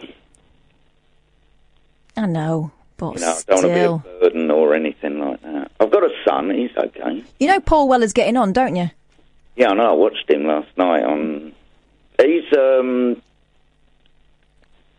Well, I'm I'm sixty in four months. hmm I think he might be one or two years older than me. Yeah. So he's not going to go. He's not going to go on forever. You're going to have to see him soon if you're going to see him. Oh, I've seen him in the past. Yeah. But I think as he's got older, he's got better. Of course he has. You know, and I don't know. I probably will push myself, I know you will. but Because you're a determined sort of bloke. You can't have done the job you did without having some backbone and some steel. I know.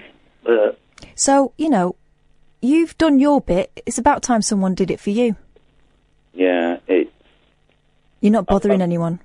I've got the canal at the back of me, and I, I mean, I ended up a single parent, Yeah. and and I spent some good times there with my son. You know, teaching him how to fish and all that. He's thirty-two now and married. See. Uh, I would love to go and, I don't know, go for an afternoon fishing. Tell him. Oh, I don't need him to come with me. No, but tell him anyway. It'd be nice for him to go with you, wouldn't it? Yeah, he knows, but I don't know. He just knows how independent I am, and he's the same. And I don't know. I would. I have tried to push myself a couple of times. It's only a ten-minute walk, Yeah. and I've sort of got halfway. Hey, halfway is better than no way. I know that's it. So maybe next time I'll go the whole way. And You'll so do, anyway, you'll do, it- you'll do it when you're ready. yeah, if anyone's feeling like that, you know, where it and they don't know what it is, like I didn't, it could be that you know something that's happened in your life and it's triggered it, and you, I don't know, you just you don't like too many people near you. No, I get it. Yeah. Do you know what, Dion? I really appreciate you telling me this stuff because I, you know, I've heard you your phone calls a lot over the years, and I didn't know that about you, and I appreciate you confiding in us. Yeah, I don't. I mean, I don't really talk about. You sound like you're from the northwest. Yeah, um, yeah, I am. Yeah, that's where my family are from. They're from, well, originally Rochdale, and the only family I got left now, my sister, she lives in Darwen near Blackburn. Oh, blimey. I could tell with your accent you're from. Yeah, yeah. we moved when I was ten, but I mean, can you imagine how I spoke before then? Yeah, it's very mild. Yeah, it is now. When I Oh, first moved, I, di- I didn't half get the uh, Mickey taken out of me when I went to school. Well, I moved up there in '77 when my dad left the forces. Right. uh, demobbed. I moved up this little village, and coming from London, and I knew I wasn't going to settle there. I was hmm. only 17, going on 18, Oh yeah. and I just couldn't stay there. so, anyway, Katherine, thank you very much. Hey, no, thank you. We'll All talk right, again, all right? Your evening, yeah. Yeah, you too. You take care of yourself, thank Dion. you. Bye. Oh three four four four nine nine one thousand. Well, that's a Dion I had never heard before. Experience the unconventional, the unpredictable, and the completely unorthodox. The Late Night Alternative with Katherine Boyle on Talk Radio. Thank you so much for everyone um, who's listening, who's putting up with me tonight, but also who's been phoning in because um, you're you're opening my eyes all the time, and I really appreciate um, your candor. Dion, thanks very much for telling us what the situation is. I've had uh, loads of messages since that phone call from people who are in very very similar situations, and actually you've made them realise the situation they are in. Also, a really kind message um, from Steve, um, who is a therapist, who said he's happy to help Dion if you want some assistance with the agoraphobia. Steve, if you're listening, I would love to talk to you about this because it seems such a mysterious thing, but also a really common thing. I mean, Dion there talking about how he didn't recognise it in himself until, you know, it got it got to a crisis point. Oh three four four four nine nine one thousand. Um, if you would give me a shout, Steve, I'd really appreciate it. Simon's on the phone. Hey, Simon. Good evening, lovely lady. How are you? I'm all right, thanks, Simon. You driving tonight? I am, yeah. Well, I'm pulled over at the moment, so All right. uh, just uh, you know, just eavesdropping like one does. Good. That's what it's all Um, about. Denise has prompted me to call you, Yeah. so I wanted to um, to just say a few words, which hopefully will, well, if they have, if they if they are of any help at all, then hopefully you know that's uh, that's that's all good. Yeah. So, um, I, I mean, I've said before, I, I uh, suffer with mental health issues, um, which I control, and and to to bring back to a point um, what Dion made, my um, sertraline is my lifeline. So it, you know, it keeps me level, and it, it you know, it is my my wellness um, drug, if yeah. you like. Yeah. I, Um, I found it interesting when Dion said, "Oh, I don't know if I'm depressed now. It's probably, well, you know, because you're medicated. That's why you won't be feeling like you Yeah. felt before.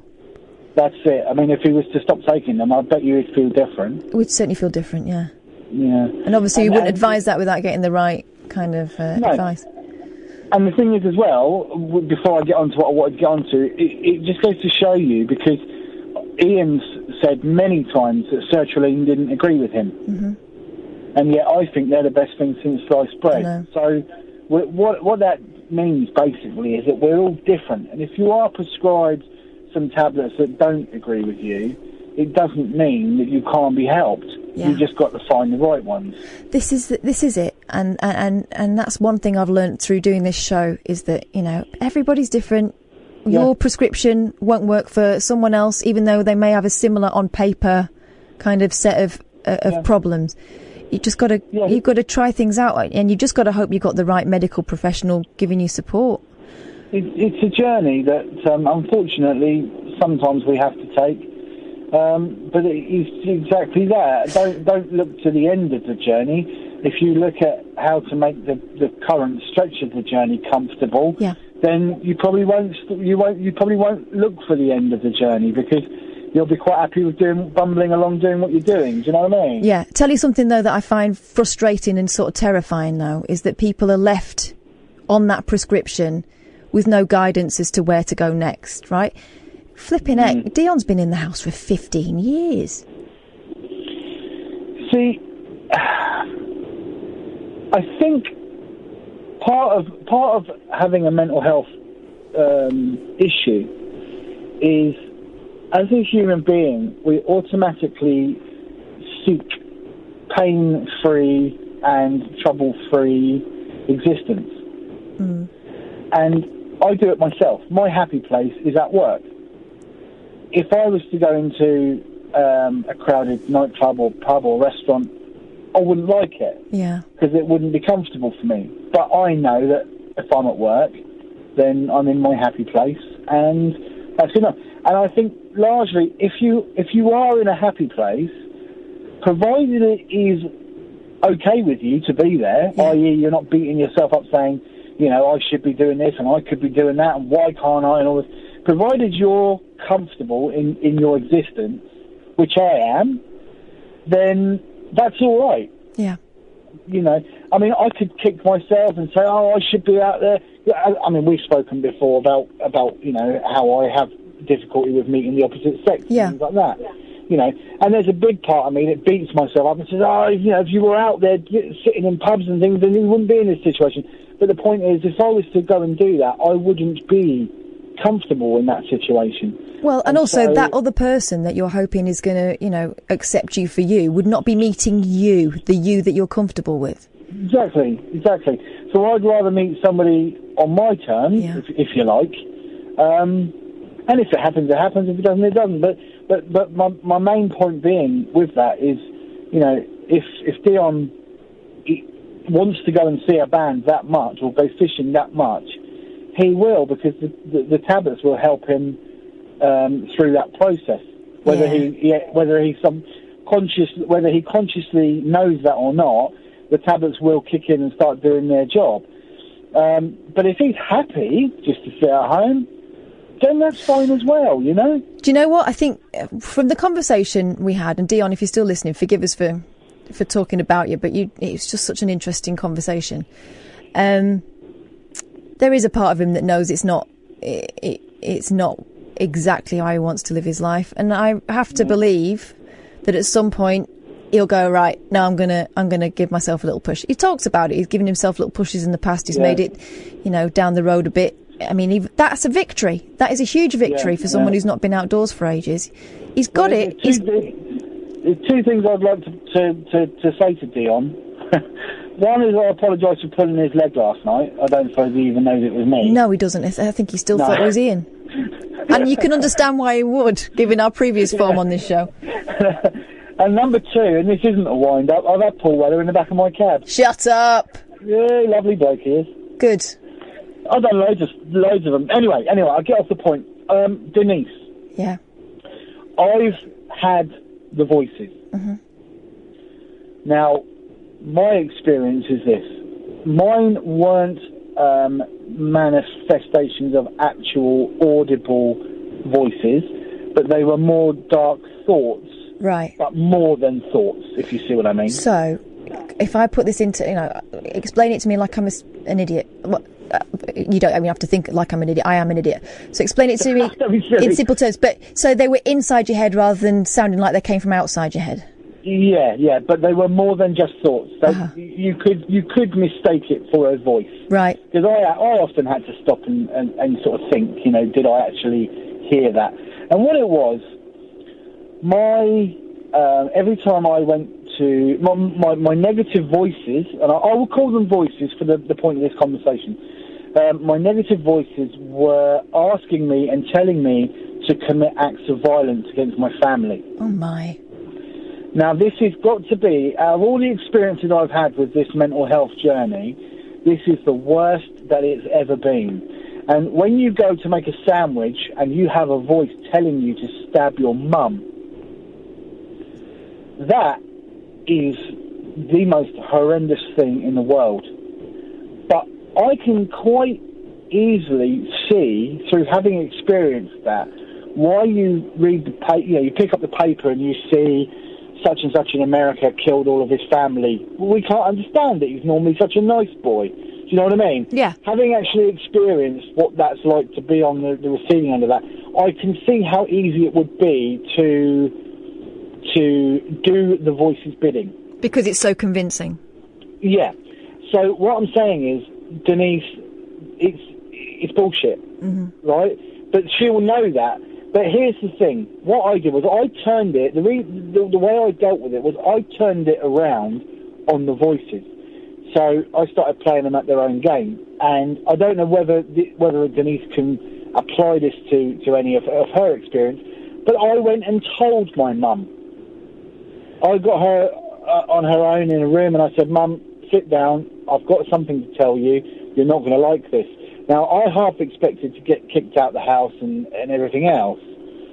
And I told her, and I said, Mum, there are voices in my head telling me to kill you. Right. And this has got to be the, one of the bravest things I've ever done, right? And after she, after she- she'd heard me, you know, after I'd explained it to her, she just laughed at me. She said, "Well, you better give me my key back then," in a joke. And once she reacted like that, it was as if I had this feeling of this, this stuff in my head dissolving away. Because you grassed them up, so you weren't taking responsibility for them anymore. Yeah, but yeah, but it was as if I'd beaten them because I'd done what what I wasn't supposed to do. I.e., I was supposed to do the actual act. Yeah. Rather than do that, I told the victim, the potential victim, of what was happening. And if my mum had reacted and said, "Get out of my house" and everything else, I don't think that would have helped me. But the way she reacted helped me. So I then went to my dad and I told my dad and I said, "Look, I'm going to tell you what I've just told mum because it was to, towards him as well." Yeah. and and I, and I don't want you to freak out, uh, but this is happening. And he said to me, basically he said to me um, that I've known him all my life, and you know I obviously see him as this type of person, blah blah blah blah blah, level and everything else. Always does the right thing. He said, would it shock you to learn that when your nephew was born and we went to see him in the hospital, would it shock you to learn that I had voices in my head telling me to drop him on the floor? Wow. And I went, and I was horrified. And I said, well, what, what do you mean? And he goes, well, he goes, this is the whole point, he said. You, you know me that I'm the least likely person to do that. But this thought still went through my mind. And that's bec- because you're depressed, you're analysing everything negative and it becomes accentuated. Mm-hmm. Whereas with me, although I was able to bat it away and say, you know, that's a bloody stupid thing to think, the thought still was there. And we must have thoughts go through our heads every single day negative thoughts, bad thoughts, awful thoughts. But because the majority of us are, are well mentally, we don't focus on them. And I often look at, uh, I often use an analogy when it comes to my depression. Depend, it doesn't matter what area of it it is, it, it- you know, it, it's all connected. If you, if depression was a game of baseball and you were the batsman, the well mind would have a ball bowled towards them and bat it away. But the depressed mind is constantly searching for answers. He won't bat the ball away. He'll drop the bat, grab the ball, and try and pick the stitching out of it to find out what it's all about, what's going on inside. And that's that's how I feel. It's, we're a big game of baseball. Some of us can bat the, bat the things away, the bad stuff away. So just all I want to say is, Denise, when you're feeling that and you've got those thoughts, just remember the, the game of baseball, basically, and say none of this is real. You're going to start analysing it, which is going to make it more real to you because you don't have the the mental um, wellness to just brush it off. I really You think, to- though, at this point, because she's been carrying it around for 40, and that's powerful, 40 years, Mm. I think that she needs as much ammo as she can get, and I think that at this point, it's about. And, and how on earth she's been had the strength to keep this to herself and to deal with it for 40 years, I do not know. But, but she said something that I really related to, i.e., when she has these thoughts, she's like, so she put it as embarrassed. Yeah.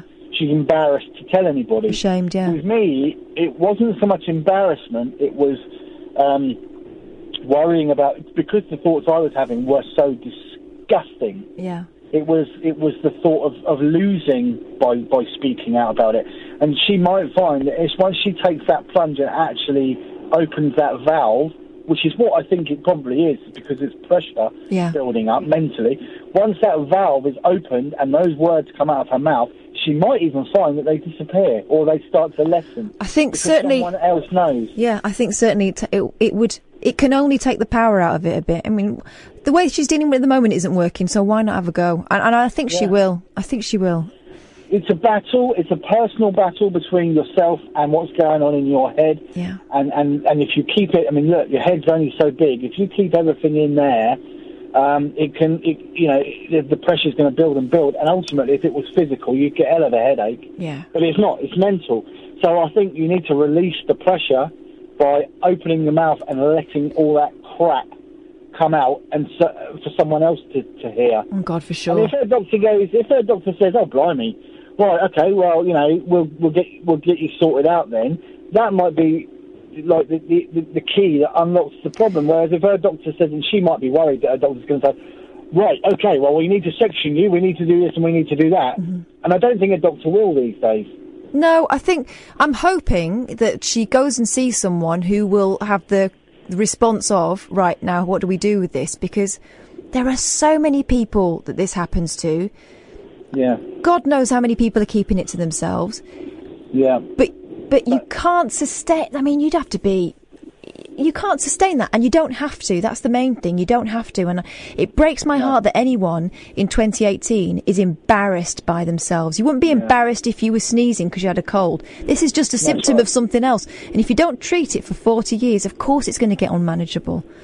Yeah, I mean, we live in a different world now to what it was even even just a few years ago. And when I first started suffering, it was still stigmatised. Yeah. But we live in a world now of, of acceptance, and you know, even the royal family are on are on the um, on the case, as it were. You know, with William and Harry, and Yeah. uh, you know, if if they if they can speak openly about it, then certainly the rest of us can. I think it makes a difference, and there are still some people. You still get idiots, usually on Twitter, who say, "Oh, you know, stop banging on about it." Right? This is the reason why we bang on about it because people are suffering and people are dying when they don't need to. This, is, this Well, doesn't need to be a terminal said- thing.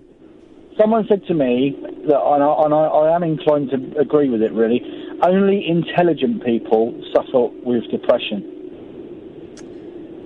I don't know how true that is, Simon. Well, don't know. But I certainly they, think- But they wouldn't be idiots to get on Twitter and start berating people for, Quite so. for being poorly. Well, sometimes I think some of the people on Twitter got problems on their own. It's whether or not they recognise it, and you know, happy people Well, don't carry on like that. You know. Yeah, they don't know, do they?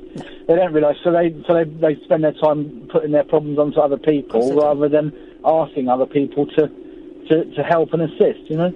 Simon, thank you for ringing. I appreciate it, Uh, and I'm glad you've come out the other side of that. Thank you. You're a good one. Thanks, Simon. To you later. You take care of yourself. Uh, Oliver's waiting. Hello, Oliver. Hey, Kath. Hey, How are you? I'm all right, thanks. Uh, yeah, I suppose I was going to um, talk about me having agoraphobia as well. Oh. But, uh, but um, Go on. I want to hear all about it. How long has this been going on?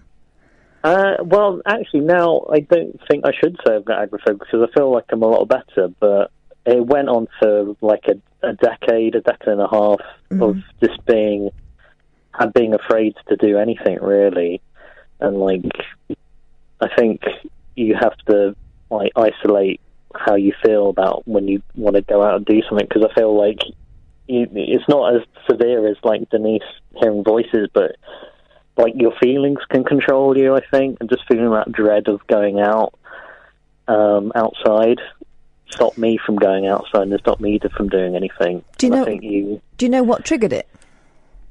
Um, well, they they were actually saying about PTSD, um, like trauma in my, you know, growing up. Because I think, like you, you say your house, your home is somewhere safe for you, Mm. and that you know, going outside, it's just so many variables that could happen when you're out there. Ah, right. so it's control. Yeah, you've got the control of the situation when you're in home is. Well, you feel like that way. Yeah. Um, but as soon as you step out that door, anything can happen, you know. And people are a danger because they're unknown variables as well. They could be, uh, they could do anything to you. That's what your mind kind of creates. That outside is the danger zone or whatever. Yeah. And for me, I think it.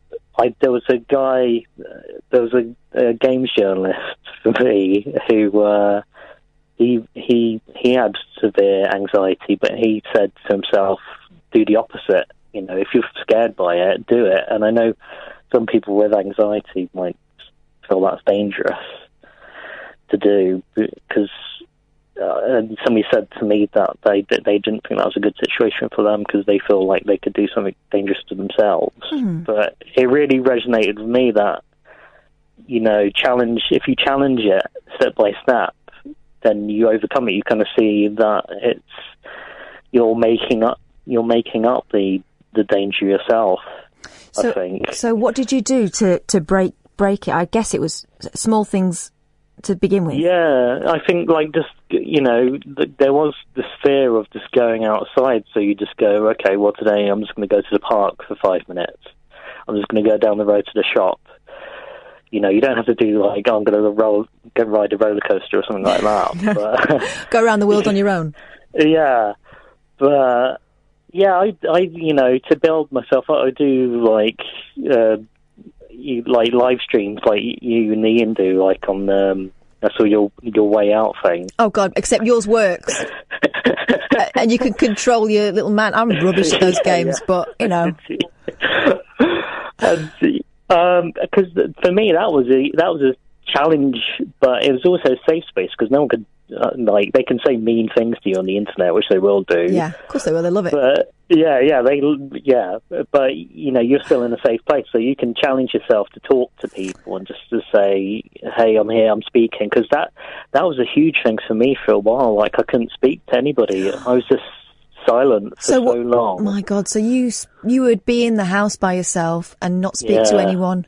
What all And day? I- yeah, well, I you know I was lucky to find my wife on the internet, but before her, yeah, even then it was just like to myself, no talking, watch telly, and you know I felt a bit dead inside because you're not really alive, really, are mm, you? Because Well- it's all your interactions and things like that.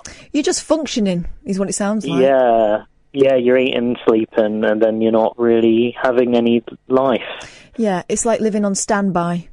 So, h- how did you meet your wife? Uh, well, the first thing I did, because I, the whole thing about this is that it, it can loop round. It you can fall back to the same thing. Because I had, I, I was so, I got ill one time, so ill, and I don't know what happened to me, but I just, I just lost everything about myself. I mean, I got sick. Mm-hmm. And then my parents said, "Oh, we found this thing called the Prince's Trust that you could do volunteering." I was quite younger then, so I did volunteering. And because I was so ill, I just I I just said, you know what, I'll just do it, and I'll I'll do my best. And I I I became like a a, a youth worker for a while. Blimey! Yeah, and I was doing all these insane things. Like we would, I was like teaching classes of how to do a CV. I was doing, I was like uh, taking them to like New Forest to do like team building exercises. Wow, so basically, you'd got to the place where you didn't give a toss about to you didn't give a toss about to anything lose, anymore. yeah. So yeah, you, you you've just um, you had no fear. Yeah. So I met my wife online on uh, what was it? Faceparty. It was called back then. Oh My God, that sounds dodgy. yeah. I wouldn't tap that in now. and um, yeah, so we got together, and then because that was just volunteering, I didn't get into work, so it kind of fell back into that old thing of I had no work, I had nothing. So it kind of closed in again, and I didn't really know how to get out of it at all. And so the whole loop started again of being afraid to go out, a bit afraid to meet people. Yeah, because it And it's- sounds like it's um, as comforting as it is isolating. Mm, yeah, Yeah, Because you And know that pattern. Yeah, and I think the thing for me now is just to to recognise it and just know that you can get back to being out and outgoing, Yeah. Even though there's that fear that oh it's might collapse again. But I think But you know you've yeah, been there and you've done it before. Yeah, I think that I, you know, I haven't used um, doctors or anything like that too much, but I did. There was times in my life when I did have that kind of like supportive counselling, Yeah. and that that does help. That does like go, oh wait, I can identify that I am slipping back, I am going back, and I think it is, like you said, it is important to get those links. Yeah. Talk to your doctor. But it's own, it's owning up in the first place, and I think that the, the stigma that still exists, and it's not as bad as it was, but let's not pretend it's gone, means that there are a lot of people and a lot of men, let's be honest, who think, Yeah. I can deal with this on my own. How hard can it be? Well, you know, 15 years down the line, you're still dealing with it. How's that working for you? Yeah, and I think you can just feel maybe worthless yourself that you deserve it. But I don't think nobody deserves it at all. Uh-huh. No. Nobody should feel that way. No. But it Yeah. sounds like you, you know, you were lucky enough that you had enough people around you to make you feel like you were worth another another go. Yeah, yeah, I think so. I think so. Can I talk about another thing? I know it might be rude, actually. Oh well, I hope it is. Go on. Oh, I just Rainbow George. It just that script thing just really winds me up. I know what you mean because because it's very one track, but at the same time, this is someone who's absolutely bloody convinced. But it's just like, what about the scripts of people who had died from cancer? I had to, like, li- I had to look after my um, my wife's father. Yeah. and He died from cancer. And what what a terrible. What? Why do I want a god that scripted that? I must With all these admit- people suffering. I must admit that's one of the major things that made me lose any remnants of, you know, I I was brought up in, you know, a kind of Church of England family, which meant Yeah, that you were polite too, to each other and you ate quiche now and again. Um, and, and, and the general rules were don't, don't be a dick. Um, Yeah. and you'll probably be all right. God will understand. um, and I always kind of growing up, uh, I wanted to be a nun at one point actually, but then I realised it's because I watched the nun story and I actually wanted to be Audrey Hepburn. and it wasn't going to work out like that. Um, but uh, any kind of sense of there being um, someone looking out for you, or a plan, or justice, Yeah. kind of went. Not even kind of went. Went completely when my mother-in-law died. Yeah. Because how can that be right? How can that be right? You know, you only have to wa watch what happens to someone. And it's happened again with my grandma recently, right? She lived to 94. All of a sudden, she gets cancer. With my gran, it was the the strangest transition. She must have had it for a while. Same as my, actually, thinking about it, same happened with my mother-in-law. They've had it for a while. It just hadn't been diagnosed. They've been Mm. complaining about bad backs and stuff to and from the doctors. Well, of course, with my mother-in-law, she had quite a lot of health complaints, so I do kind of wonder whether seeing the same doctor all the time, he just thought, oh, here she is again. I'm not going to take it as seriously. It was a locum in the end that diagnosed her and sent her to see a specialist. Um, and with my grandma, because she was old, you know, oh, oh, another old lady with complaining about her back. Um, and then as soon as they got the diagnosis, it was like they'd been given permission to give up. That's not fair because it sound. But I think this thing about you know fighting cancer, they were just beat. They were beat, and Yeah. and um, anyone who sees that and how and how it takes someone um, from the soul out, you know, that goes first. The light in their eyes went, and then um, and to go the way they did, I Yeah. can't believe there's anything benevolent around that. Well, it's terrible. Like the, per- my wife's father, he uh, he had back issues as well for ages, and then they found it was like everywhere, Yeah. and it was he really fought and he was really strong about it, but it, yeah, it just totally destroys you a little bit, a It's, little bit, it's little luck in the end, isn't it? All this, and I've got a friend at the moment who's having treatment for cancer, and we've had the same conversation. She said, "I'm sick of people telling me how brave I am and stuff. I don't want to be brave. I want to be cured." And Yeah. um, and I know it's all about luck and how fast you catch it, and whether you've got the right right drugs at the right time for the right thing. You know. Yeah, it's just all. I just just for why why would any you know loving God do that No. to anybody? And just just it's just sick. I, know, just hate. I hate this. Oh, it's you know, there's oh, it's with, that happened for a reason, or you Uh. know, oh, everything's got a path for you, or something like that. It's like, well, what happened to my bloody cousin? He died when he was thirty. Yeah. what was his?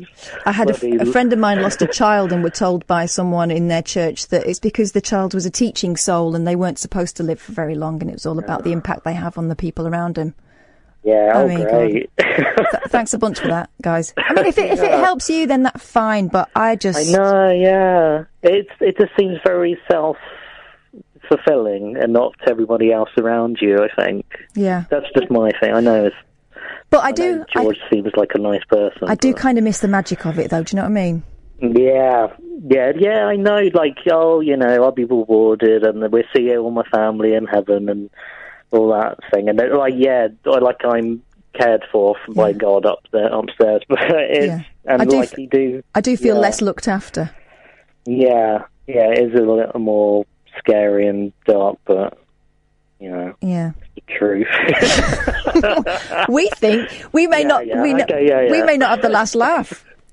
yeah, true. I Well, hope I'm proved wrong. I really do. Yeah. And and uh, he or she has a sense of humour. They must have flipping heck. They created us. What a bunch of daft sods we are. Yeah. yeah. Taking you back to that call earlier on, people going to see uh, Mistress Sofia for a smack bum. Flipping heck. Yeah. But, you know, that's what does it for you, fair play. Not hurting Yeah, anyone well, else but yeah, yourself. I mean, no kink shaming. There's, there's things out, out there for everybody to be fulfilled. Exactly. If you found someone that can help you fulfil it, go for it, man. Yeah, yeah. As long as you're not hurting anybody else. No, exactly. But, you know. Yeah. Well, unless you want to get hurt, I don't know. Exactly. Well, exactly. exactly. If it's all consensual and everyone's in on the uh, Yeah. in on the act, then that's fine. Yeah, yeah. Well, thank you, Kath. You're welcome. Would you like 50 lashes before you go? Oh, yes, please. I knew it. Thanks for calling. You take care of yourself. Yeah, you too. Bye. Oliver. Bye. Oh three four four four nine nine one thousand. If you want to have a chat, or I can maybe give you six of the best. Experience the unconventional, the unpredictable, and the completely unorthodox. The Late Night Alternative with Katherine Boyle on Talk Radio. Oh three four four four nine nine one thousand. If you want to give me a ring, Sally has, and I'm glad. Sally, looks like you're having a hard time at the moment, love. Oh God, don't. Yeah, the last the last two days I've just non-stop crying and oh, just it's been horrible. And I'm going to try and not cry. Um, Cool.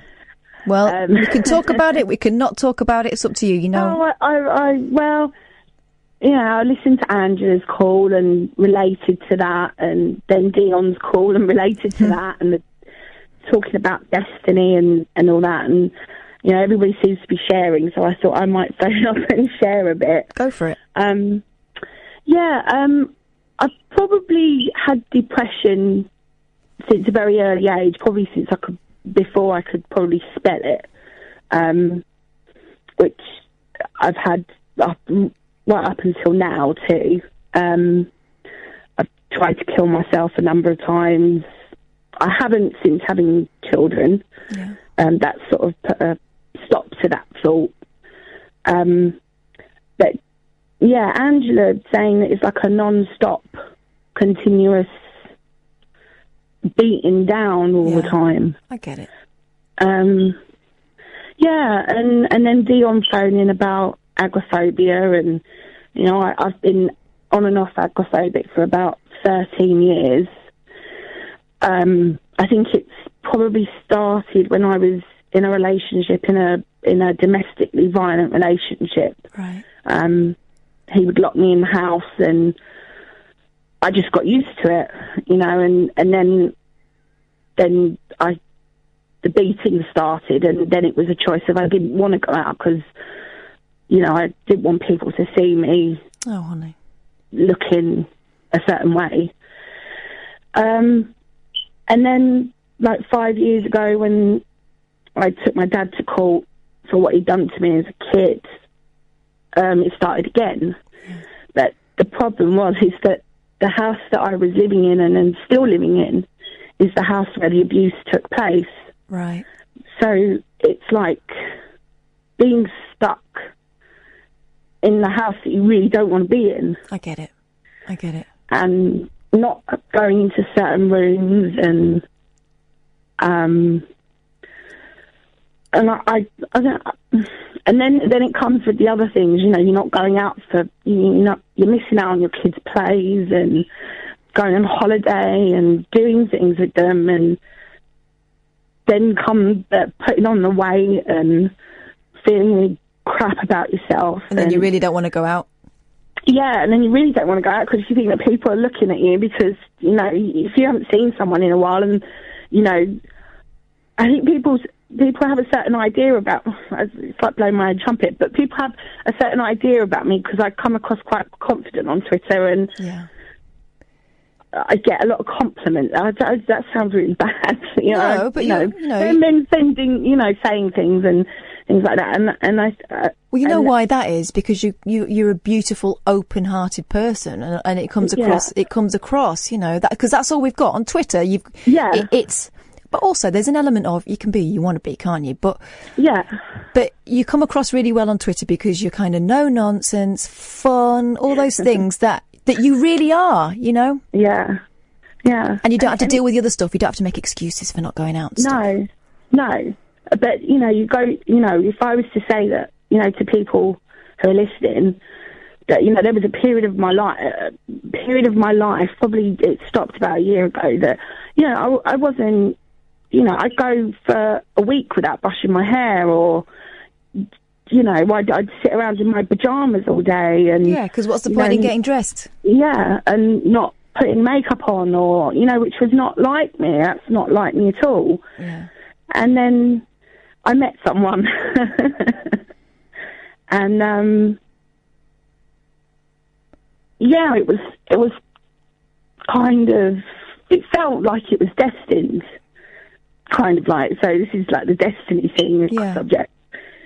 And, um, he changed me just within a week of of meeting him, uh, I say meeting him online.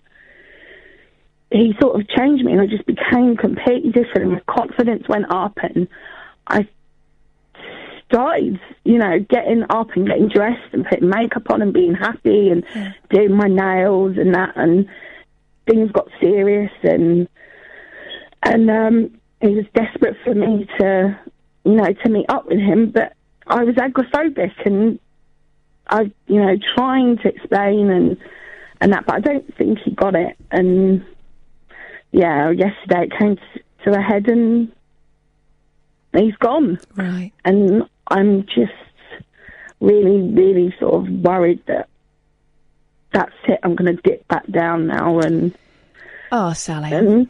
I'm sorry. I'm sorry. But you Yeah. know, you say he changed you. Yeah. Sounds like he woke you up again. yeah, he did. That, but He that's made- not changed. yeah. That he just made you feel like it was okay to be you. Yeah, But you know it is, right? yeah, I know, I know. I just, I and just the excitement of meeting someone. Yeah. and and that and Yeah, and you've had a really shitty time. yeah, you deserved a laugh and for someone to make you feel special.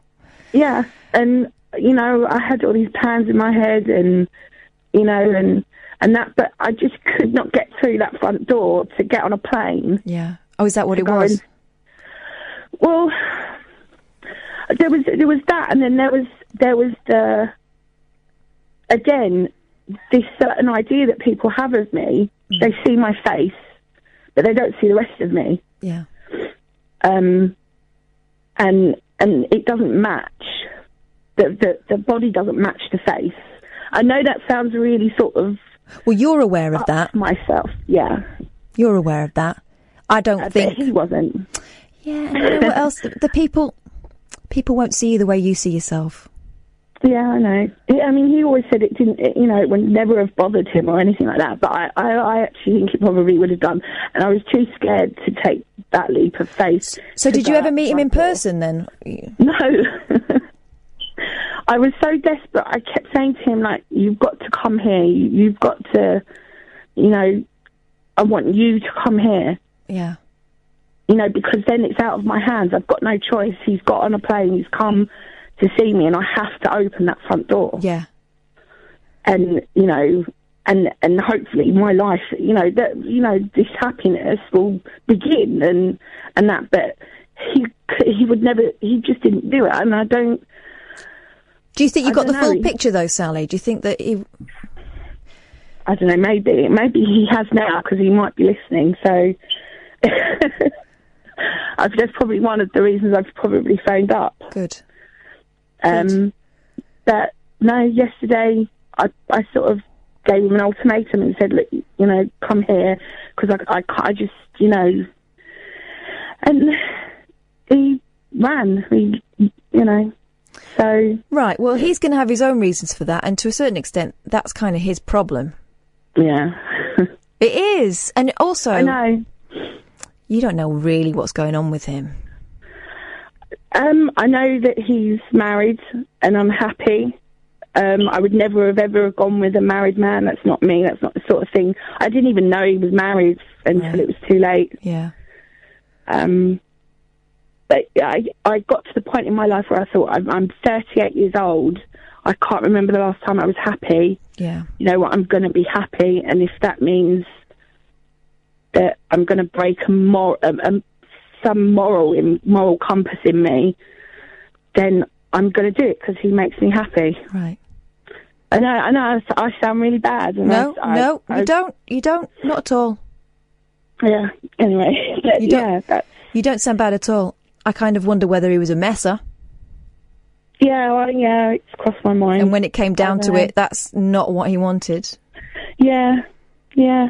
That's you know that's that's how. But that's not on moment. you. No. That's not on you, Sally. No. I want you to keep brushing your hair and putting your lippy on. and the eyelashes. Oh my God! Don't forget the eyelashes. All right. you know, you, you you're going to find someone if that's what you want to do. But most of all, I, I want you to be happy in, in yourself. Yeah. But I mean, this is what depression and agoraphobia do. It just affects every part It lies to you. It lies to you, but it also gets comfortable. Yeah. I mean, I, I can't stand being in this house. You know, it took me. I couldn't bathe my children. I couldn't go into certain rooms. Yeah. I found out that certain things happened in certain rooms. One of which was my bedroom. Christ. And I, I, I couldn't sleep in there. I was sleeping on the sofa for for for over a year. I, I just, I c- everything everything I could possibly put into the bedroom went into the bedroom. So it got to the point where it was just not livable anymore. Right. And uh, and that and and of going bit- round, you know, I'd have my I'd have you know my relatives pick me up to take me, you know, so I'd literally have seconds to get through the door into the car, and then I was safe. I was, and to take me to their house so I could have a bath Yeah. Because I, I couldn't go into the, the bathroom. It was ridiculous. Well, you know, luckily I had a downstairs toilet.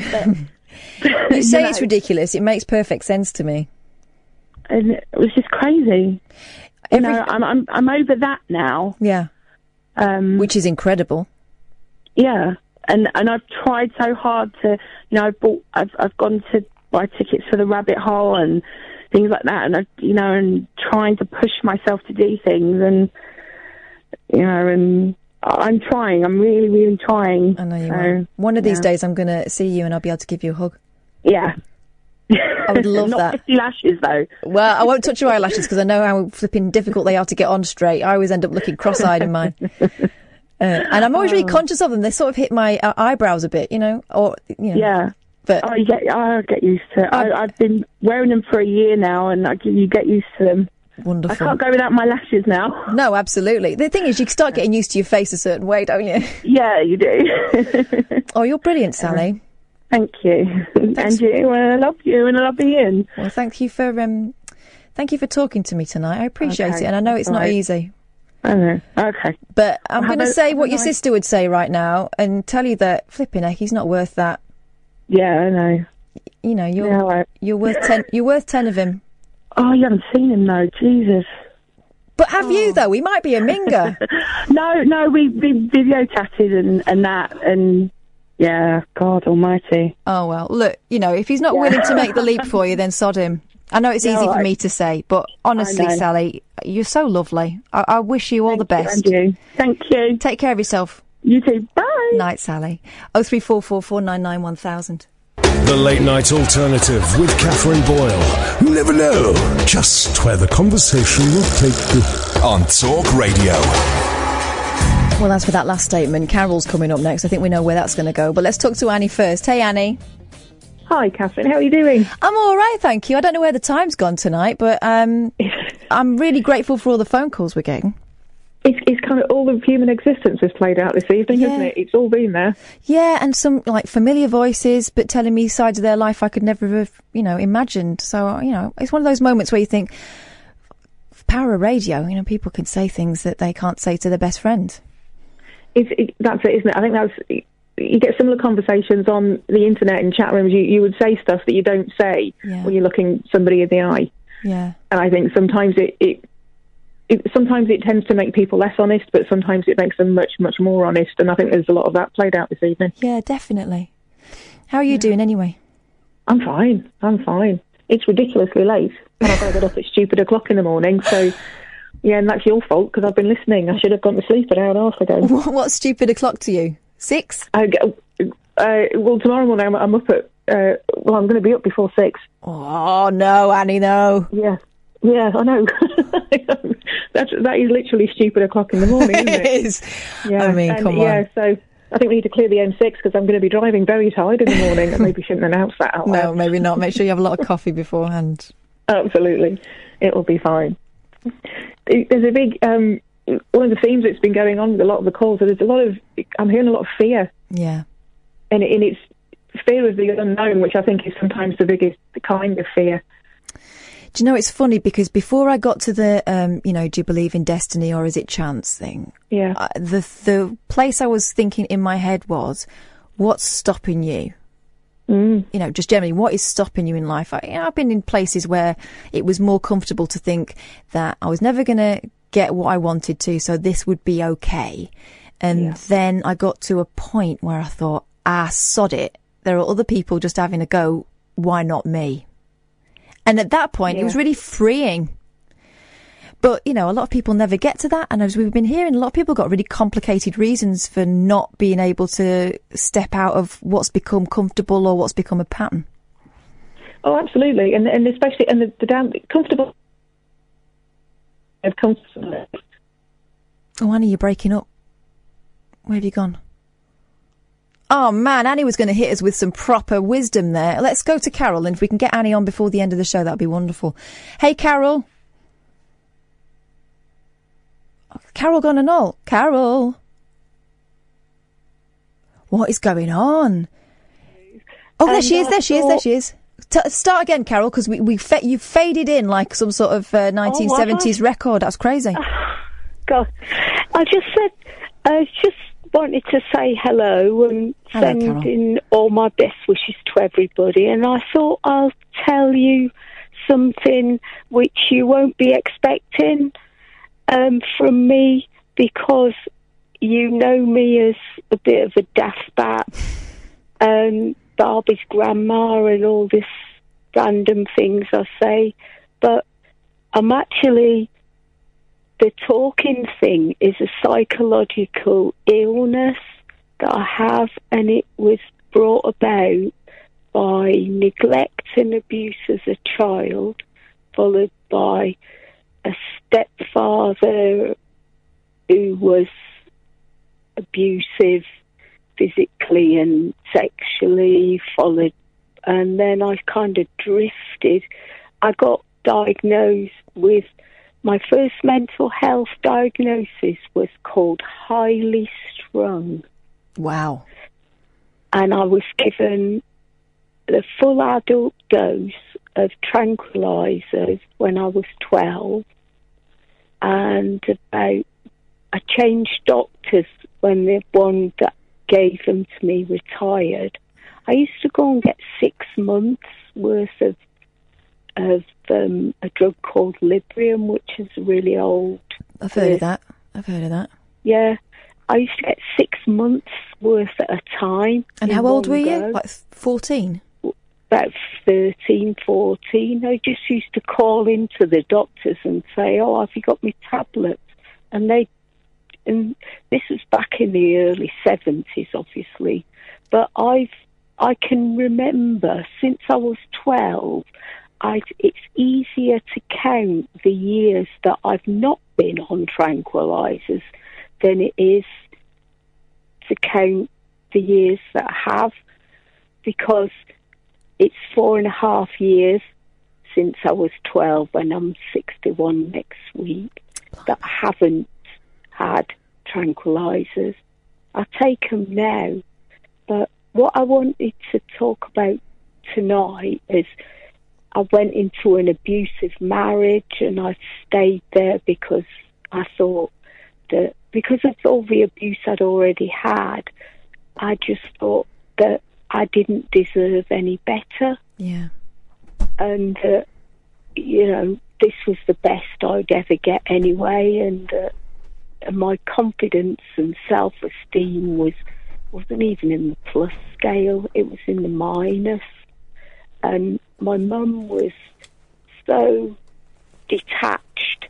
She didn't want me, you see, when I was born because she had to marry a working class man right. in the end of the 50s, and that was like the ultimate shame because girls who were pregnant were sent off to a nursing home Yeah. and hidden away, and then the babies were taken off of them and, and given up for adoption, and then they kind of reappeared as if nothing had happened. And that's no good for the mother's head, same as the baby's. Flipping X, that's some burden you both got to carry off that. But with my mum, she was she got married, but she hated my father for for the and what she did was project all her anger onto me, and that's how I got sort of wrapped in a blanket and left in the corner. Oh, blimey! Why I can't stop talking because it's the only way that I've ever learned to communicate. Yeah. So I don't read faces very much, very well, and also um, if I hear shouting, it's really frightening. Yeah. Because of all, because when I was growing up, it was like World War Three. Yeah, and shouting meant danger. Yeah. Well, it, it, it did. Oh, love, I'm so sorry that happened to you. Uh, listen, Well, I haven't even got to the bit that. Anyway, that's the background. I got married, and after eight years of marriage, I was kind of per- persuaded, and because I never wanted to have a child in case that child went through anything like the hell that I had in my life. Anyway, I got talked into it by my husband and at the time best friend. And I had the baby and I was terrified. you I had no idea how to be a mother. All I knew was how not to be like my own mother. So that was so I was an anxious mum and what happened in the end was that my husband was a bully, like the lady was who was talking, and he's also an, a very accomplished liar. Right. And um, he persuaded my daughter, who was 16 at the time, um, because I, I kind of there was a way he used to taunt me about my depression and say that I wouldn't get custody of my daughter Yeah, and used it as a weapon. if I tried to divorce him because he'd tell the judge I was a nutter. Oh, blimey. Carol, we've run out of time, and I, I, would I love to talk to you more, and I don't want to cut you off. Um, That's okay. I was just going to say that it's my daughter's 30th birthday next week, Yeah. and I'm still not with her. And I'm like an erased parent oh, because my ex-husband has brainwashed her into believing all this. It's like a smear campaign. Oh, Carol, I'm Because so he sorry. tried to kill me. Oh, he wanted me to be dead so that he could have everything. Carol. But she knows nothing of that.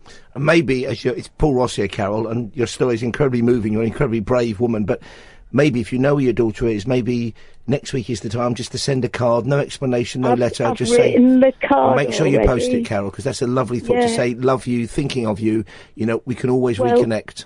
Yeah, I think I've it's important. written a, a note but I want to ask my carer to read it Yeah. before I send it because I might have written too much.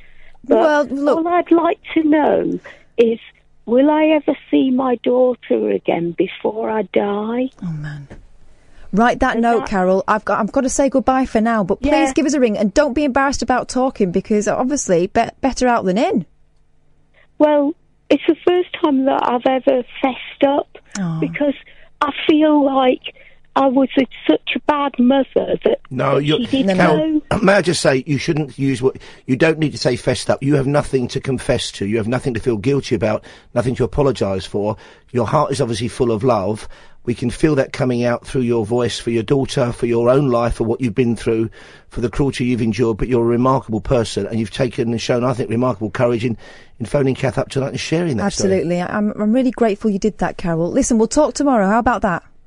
Yes, that'd be good. All I right. can come back on tomorrow, but I don't want to hog the show and take other people's time. Well, I've got to go now, so I've got to go home. But we could talk. I- okay. I'd love to talk to you tomorrow, Carol. All right, I'll phone you. Take care. I will. Take I'll care be of yourself. listening anyway. You're a good one, Okay. Carol. Take care. Bye bye. Thanks. Bye. Flipping heck. What a lovely call, a great show as ever. And Get thank well you to everyone who rang. Get well soon, Iain Lee, but maybe not too soon. Or am I being unkind?